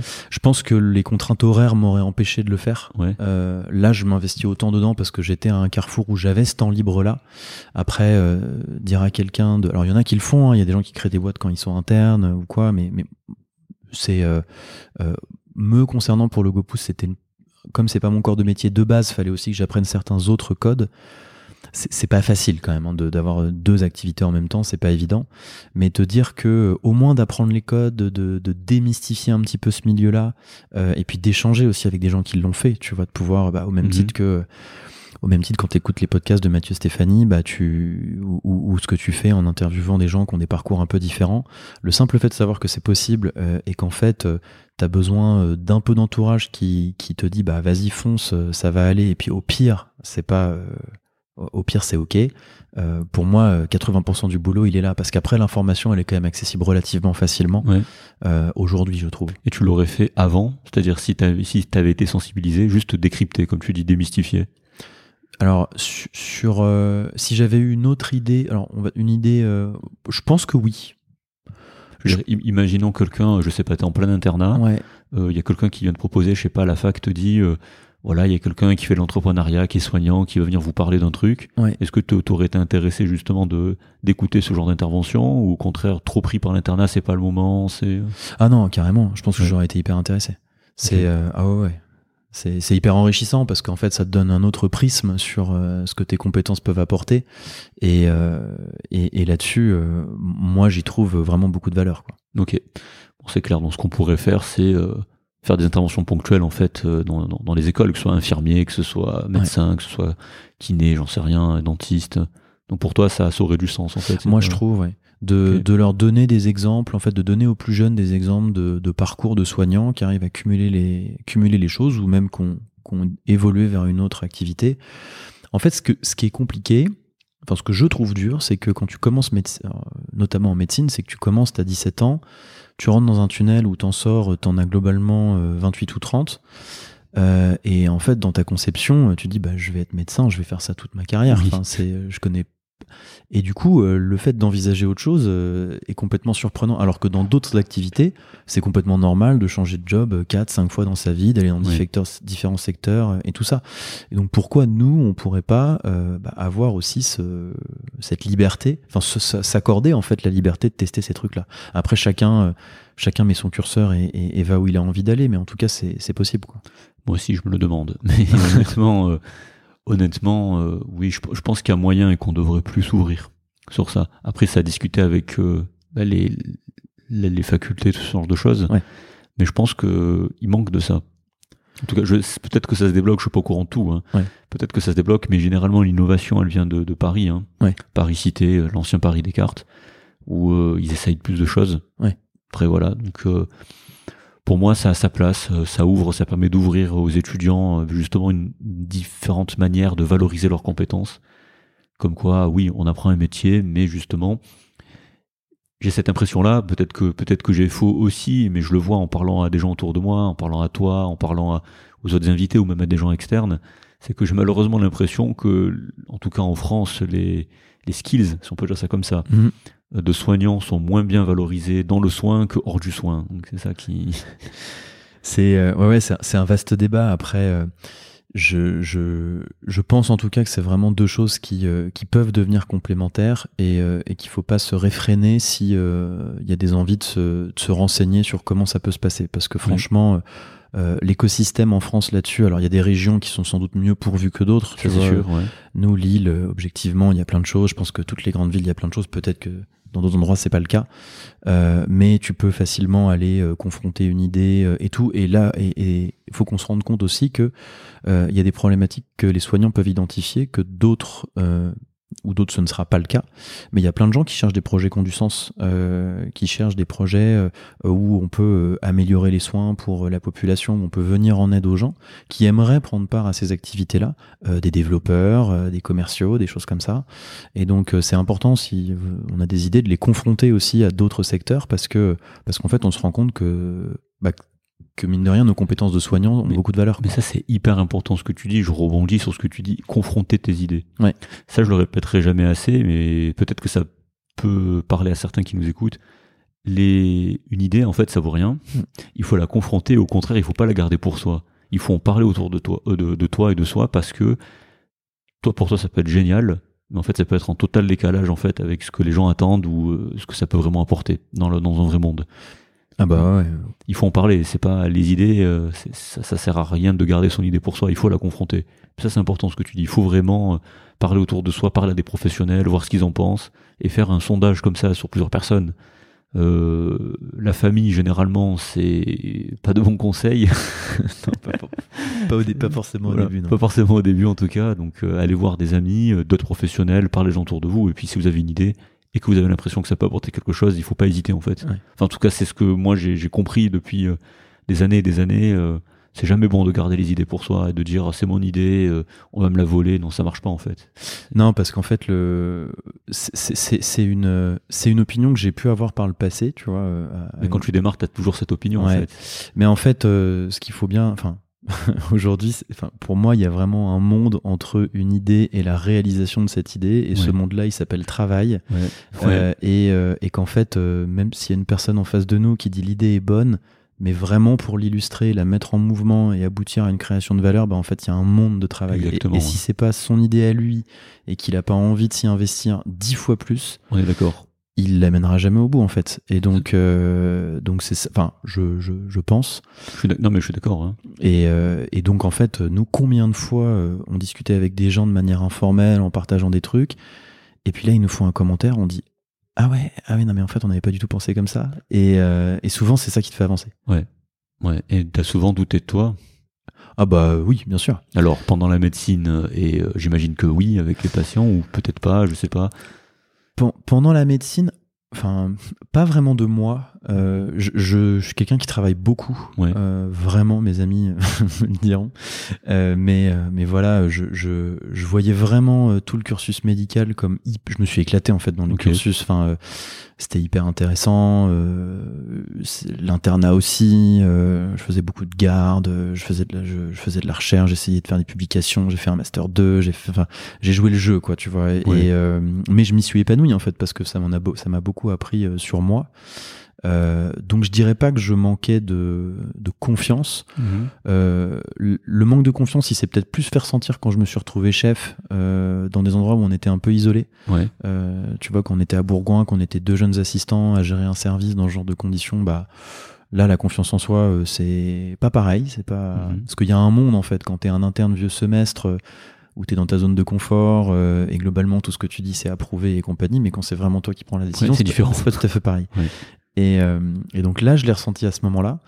Et puis après, bah, le, manque de confiance euh, euh, quand tu crées un projet au début, surtout quand tu viens du soin, tu, tu subis le filet de sécurité tous les jours. C'est-à-dire Ouais. qu'à la fois c'est un avantage, mais à la fois c'est aussi un peu ton ennemi, parce que euh, bah, les gens autour de toi, ils le voient ce filet de sécurité, c'est qu'ils vont te dire mais qu'est-ce que tu fais, tu vois? Enfin, euh, Ouais. t'as 28 ans ou 29 ans, euh, ton tous tes potes ils sont en train euh, d'acheter un appart, euh, de faire, Oui. des, de faire des enfants. euh, Et toi, tu te lances dans une boîte. Voilà. et toi, bah toi, tu fais l'inverse et, euh, et en fait, le regard des autres qui est pas du tout euh, jugeant ou quoi, il est hyper bienveillant.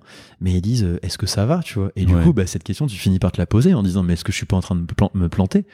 Euh, Et en fait, faut être plus fort, faut être, euh, faut aller au-delà de ça. Et, et c'est là où l'entourage est hyper important. Où moi, les contenus que j'ai écoutés m'ont énormément alimenté parce qu'en fait, tu as besoin de, de, de carburant pour te dire, bah, ce qu'on fait, ça a du sens, j'y crois.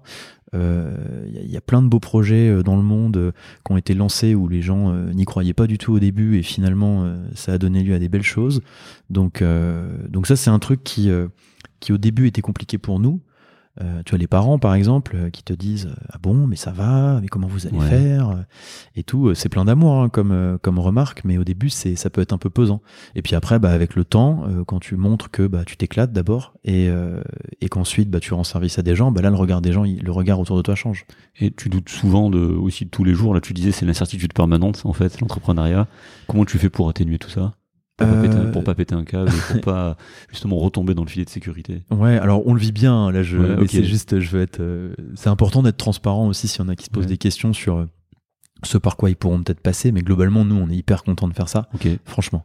Euh, et, et après, bah, tu le vis en voyant des potes, en faisant du sport. Le sport est hyper important pour nous. Ouais. Et et en, en t'aérant la tête, quoi. Il y a des moments en te disant, bah c'est ok, on n'a pas la solution maintenant. Et puis, et puis voilà, quoi. Ok. Très très bien. Et qu'est-ce que tu, qu'est-ce que tu dis aux gens qui ont du mal à se lever le matin? Euh, bah, un pied devant l'autre. Moi, c'est ce que je me dis tout le temps. Ouais. Non, parce que je, je dis ça par rapport, tu sais, aux, aux gens qui doutent euh, de, des soignants ou n'importe qui d'autre, hein, qui euh, forcément n'ont plus la flamme, comme tu dis, de, de, fin- de faire du soin ou autre chose, et qui, euh, bah, qui rament, en fait. Bah, je, alors dans ce cas-là, euh, parce que c'est un peu ce qui nous est arrivé. hein. Enfin, je veux dire, euh, nous, euh, on s'est lancé dans ce projet-là parce qu'à un moment, la situation de soignant est devenue insupportable pour Capucine, qui a fait euh, un surmenage, un burn-out, on l'appelle comme on veut, mais qui a, qui a eu une période où elle a dit j'en peux plus, faut que ça s'arrête, quoi. Euh, et en fait, à ce moment-là, on a, on s'est accordé le fait de prendre du temps pour réfléchir. Elle s'est dit, je vais pas rechercher de remplacement tout de suite, je vais me donner deux mois où déjà je vais dormir, euh, je vais aller m'aérer et puis euh, je vais réfléchir sur ce que je veux faire. Et en fait, je pense que, euh, enfin nous en tout cas, ça nous a beaucoup apporté. C'est aussi des choses qu'on a fait sur le plan perso. Il y a des moments où quand on est parti bosser dans les îles ou des choses comme ça, où, où tu prends un an entre l'internat et le clinica, tu vois, de manière un peu différente. Le fait de sortir de ton cadre te permet de prendre du recul. et en fait, quand tu reviens, parfois, bah, les, les incohérences, elles te sautent aux yeux, puis tu vas dire, bah non, en fait, ça, c'est plus du tout ça que je veux faire, quoi. Ça, euh, faire un petit pas de côté pour euh, après dire, euh, bah en fait, je choisis ma direction, ça, ça nous a aidé. Ça. Et il doit durer combien de temps ce pas selon toi?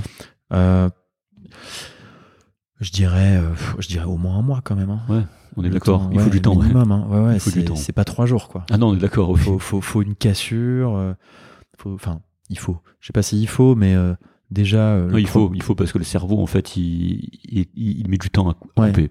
Tu, tu, tu fais une pause, tu, tu vas voir les gens que tu as envie de voir et que tu pas vu depuis longtemps, tu, tu te mets à jour avec tes obligations familiales et compagnie, puis après tu penses vraiment qu'à toi en disant qu'est-ce que je veux. Et, et c'est rare en fait les moments où on fait ça parce que, T'as la tête dans le guidon tout le temps. bien sûr, surtout, bah, surtout dans le cursus médical euh, ou mais dans le cursus orthophonique c'est pareil, c'est c'est hyper exigeant. Euh, t'as jamais trop le temps de réfléchir et, euh, et c'est pas valorisé le fait de prendre du temps pour soi pour réfléchir à ce que tu mal veux vu. faire. Ouais, c'est ça. Alors que non, moi, je pense que c'est important. Ah, Ça devrait être. euh, Je préfère quelqu'un qui a fait ça que quelqu'un qui était la tête dans le guidon pendant pendant longtemps parce que après ça c'est une déformation professionnelle mais t'es pas à l'abri aujourd'hui à cause des modes de management euh, totalement dysfonctionnels il faut dire ce qui est dans la majorité des entreprises bah, de craquer Ouais. et euh, c'est comme une cocotte minute hein. plus tu mets longtemps à craquer plus le craquage euh, fait mal en fait ouais, c'est sûr. Ouais. donc euh, non non je préfère quelqu'un dans un CV qui est pris je sais pas six mois pour réfléchir que quelqu'un qui a fait du tout droit après ça dépend bien sûr ce que tu recherches en tant qu'employeur mais euh, je trouve que c'est quelqu'un qui est plus réfléchi je sais pas qui euh, qui au moins s'est posé la question quoi Ah ouais, complètement. Bah, nous, ça a été. euh, c'est grâce à ça que on a pu prendre ce recul, que, que moi j'ai pu prendre du recul sur ma femme aussi. Enfin, tu vois, pour la voir un peu avec un temps de liberté, voir dans quoi elle était bien. Enfin, c'est- une construction en fait, et et ça nous a fait du bien. Moi, c'est aussi quelque chose que j'ai fait à un moment de mon internat quand j'étais.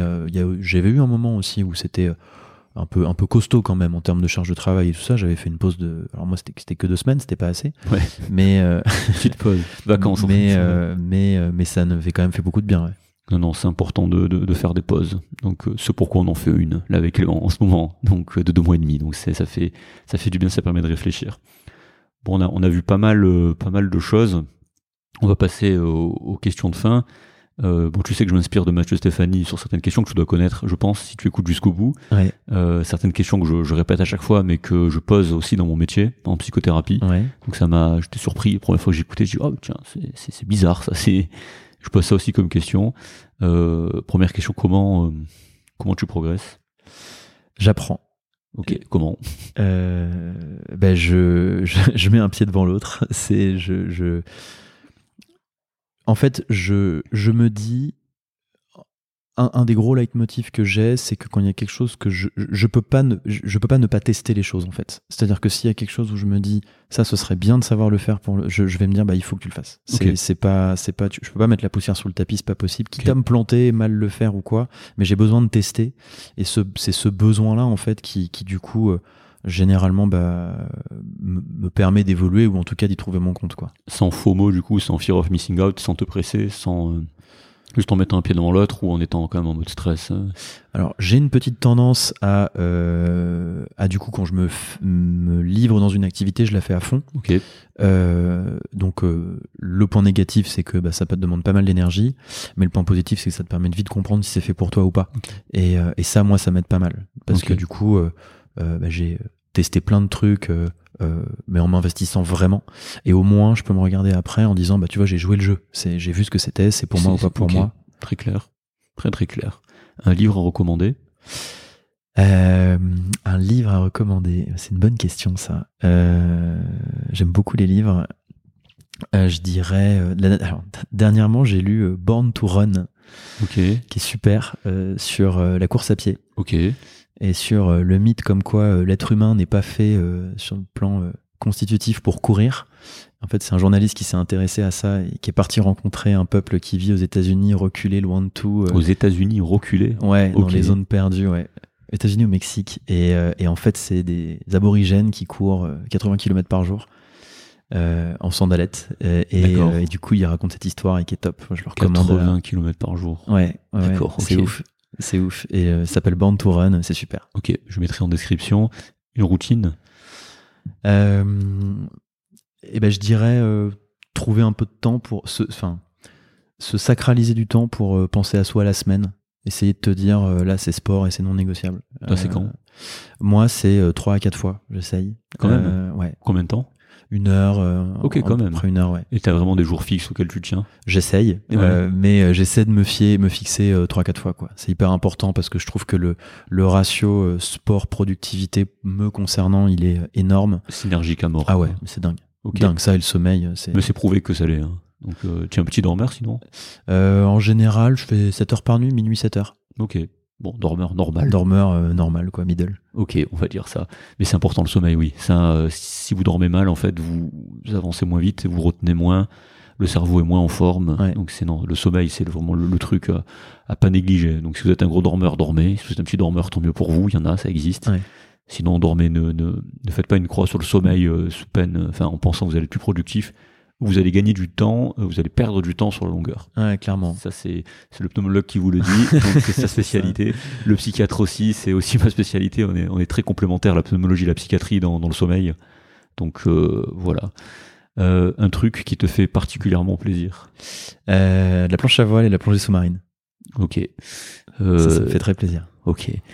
Ta situation médicale la plus atypique ou touchante?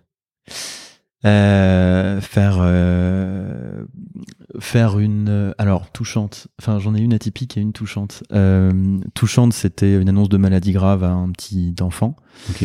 euh, pour son papa qui avait euh, moins de 40 ans donc ça c'était c'était Ah oui, costaud Oui, c'est chaud. Euh, et euh, atypique, c'était une situation où j'étais soigné en Nouvelle-Calédonie et, euh, et donc j'avais un patient qui venait de Wallis et Futuna. Ok. Donc Wallis et Futuna, c'est euh, des morphologies de gens extrêmement costauds. Les mecs, ils font tous 1m90, euh, 125 kilos, c'est c'est assez Ils sont dingue. tous obèses là-bas. Sur cette... Il y a eu un. pro- c'est- D'ailleurs, c'est français ou pas ça? Euh, Wallis, Wallis, euh, alors je crois pas que il, ce soit il français. il parle anglais, français là-bas? Il parle français. Ah bon? C'est français Wallis? Je crois que c'est français. Ok. Et, euh, et en fait, euh, bah, je devais voir le papa en consultation avec sa fille, puis je lui dis, bah, vous pouvez venir avec, euh, avec vos enfants si vous voulez. Et puis en fait, euh, bah, il en avait 11. euh, Ah oui. Et euh, c'était 11 euh, premières lignes de rugby. J'avais Ah les ouais. All Blacks en face de moi dans la salle de consulte. Et je me suis dit, mais c'est, la scène est Ça incroyable. prend de la place dans la salle, j'imagine. Ouais. Et en fait, ce qui est drôle, alors il s'avère qu'en plus, il a rien eu de vraiment si grave que ça, donc c'est super. Mais euh, donc ils étaient les 11 en face de moi, et puis à un moment, il y en a un un peu sur le côté qui commence à monter sur le pèse-personne. Et puis euh, je vois son frère ou sa sœur à côté de lui qui se fout un peu de lui euh, en loose day. Et puis en fait, euh, d'une consultation soi-disant un peu sérieuse, et ben en fait c'est toute la famille qui est passée les uns après les autres sur le pèse-personne euh, et à, à rigoler les uns des autres et tout. Donc euh, ça c'était c'était franchement fun. D'accord, ok. La chose dans la vie dont tu es le plus fier et que tu accomplis toujours? Euh, bah, je dirais, euh, dont je suis le plus fier, c'est d'être euh, avec. Je dirais que c'est avec Capucine, mais c'est d'être Ouais. droit dans nos bottes, dans le sens où euh, on a cru en ce projet et même indépendamment du côté pro sur notre vie à deux, Ouais. euh, où quand il y a des choses qu'on veut faire, on le fait, on se fait confiance tous les deux et ça Mhm. nous fait beaucoup grandir. Attention, elle veille, c'était la question piège. Attention. Hein Elle veille, c'était la question piège. Euh, une citation qui te parle ou qui t'a inspiré? Le hasard favorise les esprits préparés. Oula, là tu l'as sorti direct. Le hasard favorise. Les esprits préparés. Oui, mais en gros, tu. C'est de Pasteur. Oui, ok. Je savais pas. C'est intéressant. Et, euh, je trouve que ça reflète bien euh, les situations du quotidien. Oui, en gros, euh, plus tu plus t'es préparé, moins il y a de hasard, quoi. Ouais, c'est ça. Ouais. Bon, il existe, il est nécessaire parfois, hein, mais euh, c'est vrai que plus tu prépares les choses, plus t'es préparé, plus tu réduis la part de, de malchance, on va dire, ou de... Ouais, ou de créer les conditions pour que des opportunités se présentent. Euh, et, euh, et je trouve que souvent on a l'impression que ça se joue sur des petits détails, des rencontres, des trucs, mais en fait c'est ces rencontres-là, elles existent parce que toi tu vas être ouvert, parce que tu vas aller vers les autres et Oui. tout. Et, euh, et je la trouve euh, marrante quoi. Ok. Et qu'est-ce que tu te dirais à toi-même si tu te recroisais à la fin de la P1 Euh, je me dirais profite à donf euh, et euh, profite à fond et fais-toi confiance. Ok. Et à la fin de la thèse? Et ben exactement la même chose. Ok, ok. Qu'est-ce qu'on peut te souhaiter pour la suite? Euh, bah écoute, euh, bonne santé. euh, et Surtout, puis- oui, on ouais. en parle. C'est vrai que dans tous ces projets entrepreneuriaux, si vous n'avez pas la santé, vous faites rien. hein. Ouais, Donc, clairement, clairement. C'est pour ça, dormez bien, mangez bien. ouais. Mais bonne santé, qu'on continue de s'épanouir dans ce projet. Et puis, si on peut arriver à, à créer quelque chose de valeur, bah, c'est formidable. Et puis, bah, si c'est pas le cas, bah, la vie s'arrête pas. Il y aura d'autres trucs à faire, quoi. Ok. Et si tu avais quelqu'un à inviter ou que tu aimerais voir dans ce podcast, ça serait qui? Euh, alors, sur le côté, ah, c'est une très bonne question aussi. Euh, Donne-moi une minute. Oui, tu peux, tu peux réfléchir, on a, on a le temps. Il faut que je réfléchisse. Euh, sur le côté entrepreneur de manière générale ou De le qui côté, tu veux, même artiste, entrepreneur, qui tu veux. Écoute, je dirais, franchement, dans les gens qui m'ont beaucoup inspiré, euh, je dirais euh, Jean-François Mornex. Euh, c'est le chef de service du CHU de pneumologie de Lyon. Qui a monté l'activité de transplantation pulmonaire à une époque où c'était quelque chose de complètement nouveau et révolutionnaire. Et je me dis, à leur niveau, c'est quand même des entrepreneurs de dingue aussi, les gens qui ont créé ces systèmes-là. Donc, ouais, ça serait. Je pense que ce serait Ouais. intéressant. De l'in- de l'intrapreneuriat, du coup. Ouais, exactement. Non, mais c'est vrai, on, on, on se rend pas compte. hein. Alors, j'ai pu avoir. C'est bien que t'en parles parce que ça fait le lien. On parle d'entrepreneuriat souvent ici, mais aussi l'intrapreneuriat et les gens qui travaillent dans le public, Ouais. Euh, notamment Mathieu Durand, ce qu'il a fait. euh, Enfin, c'est comme d'un entrepreneur. Hein. Je sais Ouais. pas si t'as écouté l'épisode, mais au CHU de Nice. Ouais. Est-ce qu'il a changé dans les manières, euh, enfin, de de former, ce qu'il apporte en chirurgie robotique, tout ça, c'est de l'intrapreneuriat en fait. Ouais, Et j'ai j'ai eu la chance de participer à la création d'un service, enfin de, de voir à quoi ça ressemblait, de près, vraiment de très très près en Suisse. Et c'est vrai que ouais, c'est- des entrepreneurs en fait. C'est Ah bah ouais, c'est- les mêmes c'est les mêmes réflexes, on peut dire ça comme ça, mais dans un environnement public.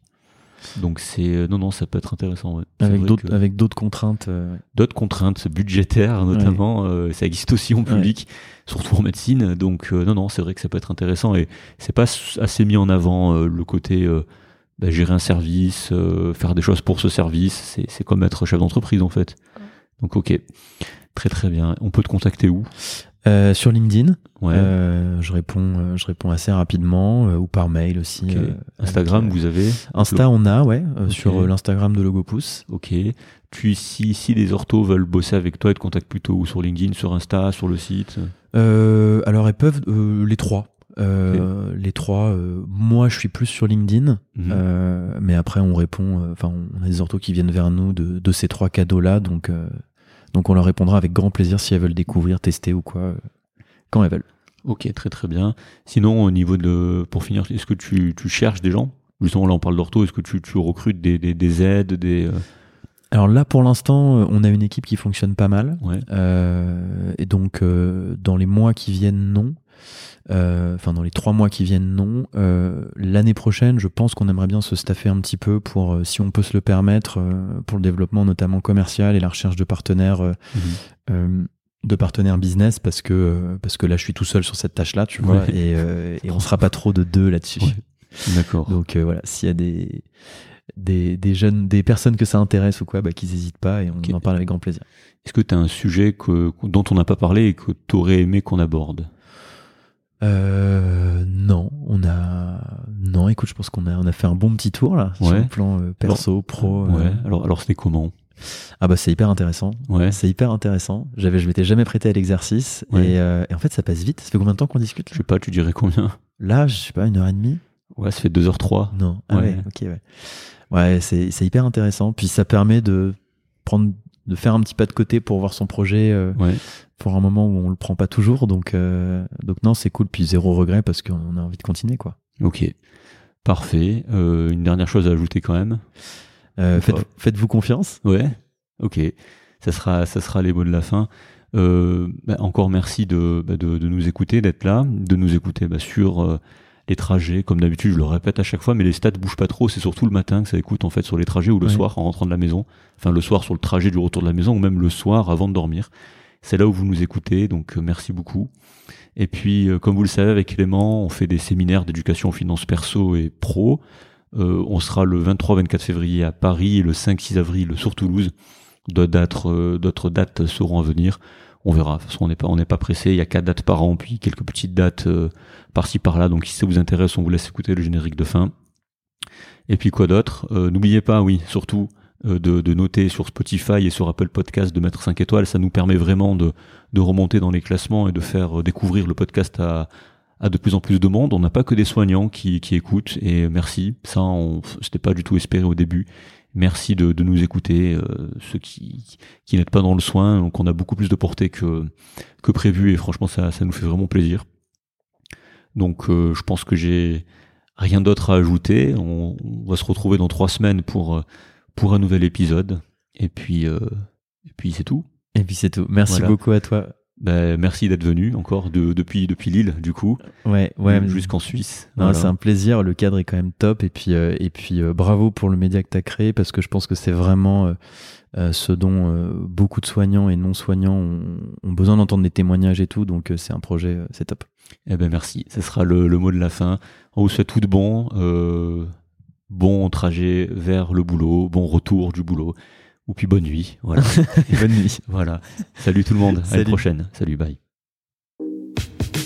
Bravo et merci d'avoir pris de votre temps pour écouter cet épisode jusqu'au bout. Si vous êtes intéressé par les finances personnelles et la gestion de votre patrimoine, rendez-vous sur create.com, c r e accent aigu a t.com afin de vous inscrire à notre newsletter et de recevoir nos derniers articles. Avec Clément, nous avons voulu avec Create pallier au manque de formation que nous avons sur l'argent et les finances personnelles et vous transmettre tout ce qu'on aurait aimé que l'on nous apprenne durant nos études. Gros sujet dans nos professions. Vous trouverez aussi des webinaires sur divers thèmes tels que la bourse, l'immobilier, les crypto-monnaies, les investissements alternatifs, tout pour démarrer et approfondir dans les meilleures conditions. Je vous en dis pas plus, rendez-vous sur create.com et nous nous ferons une joie de vous aider et de répondre à vos questions concernant tous ces sujets. Thank you.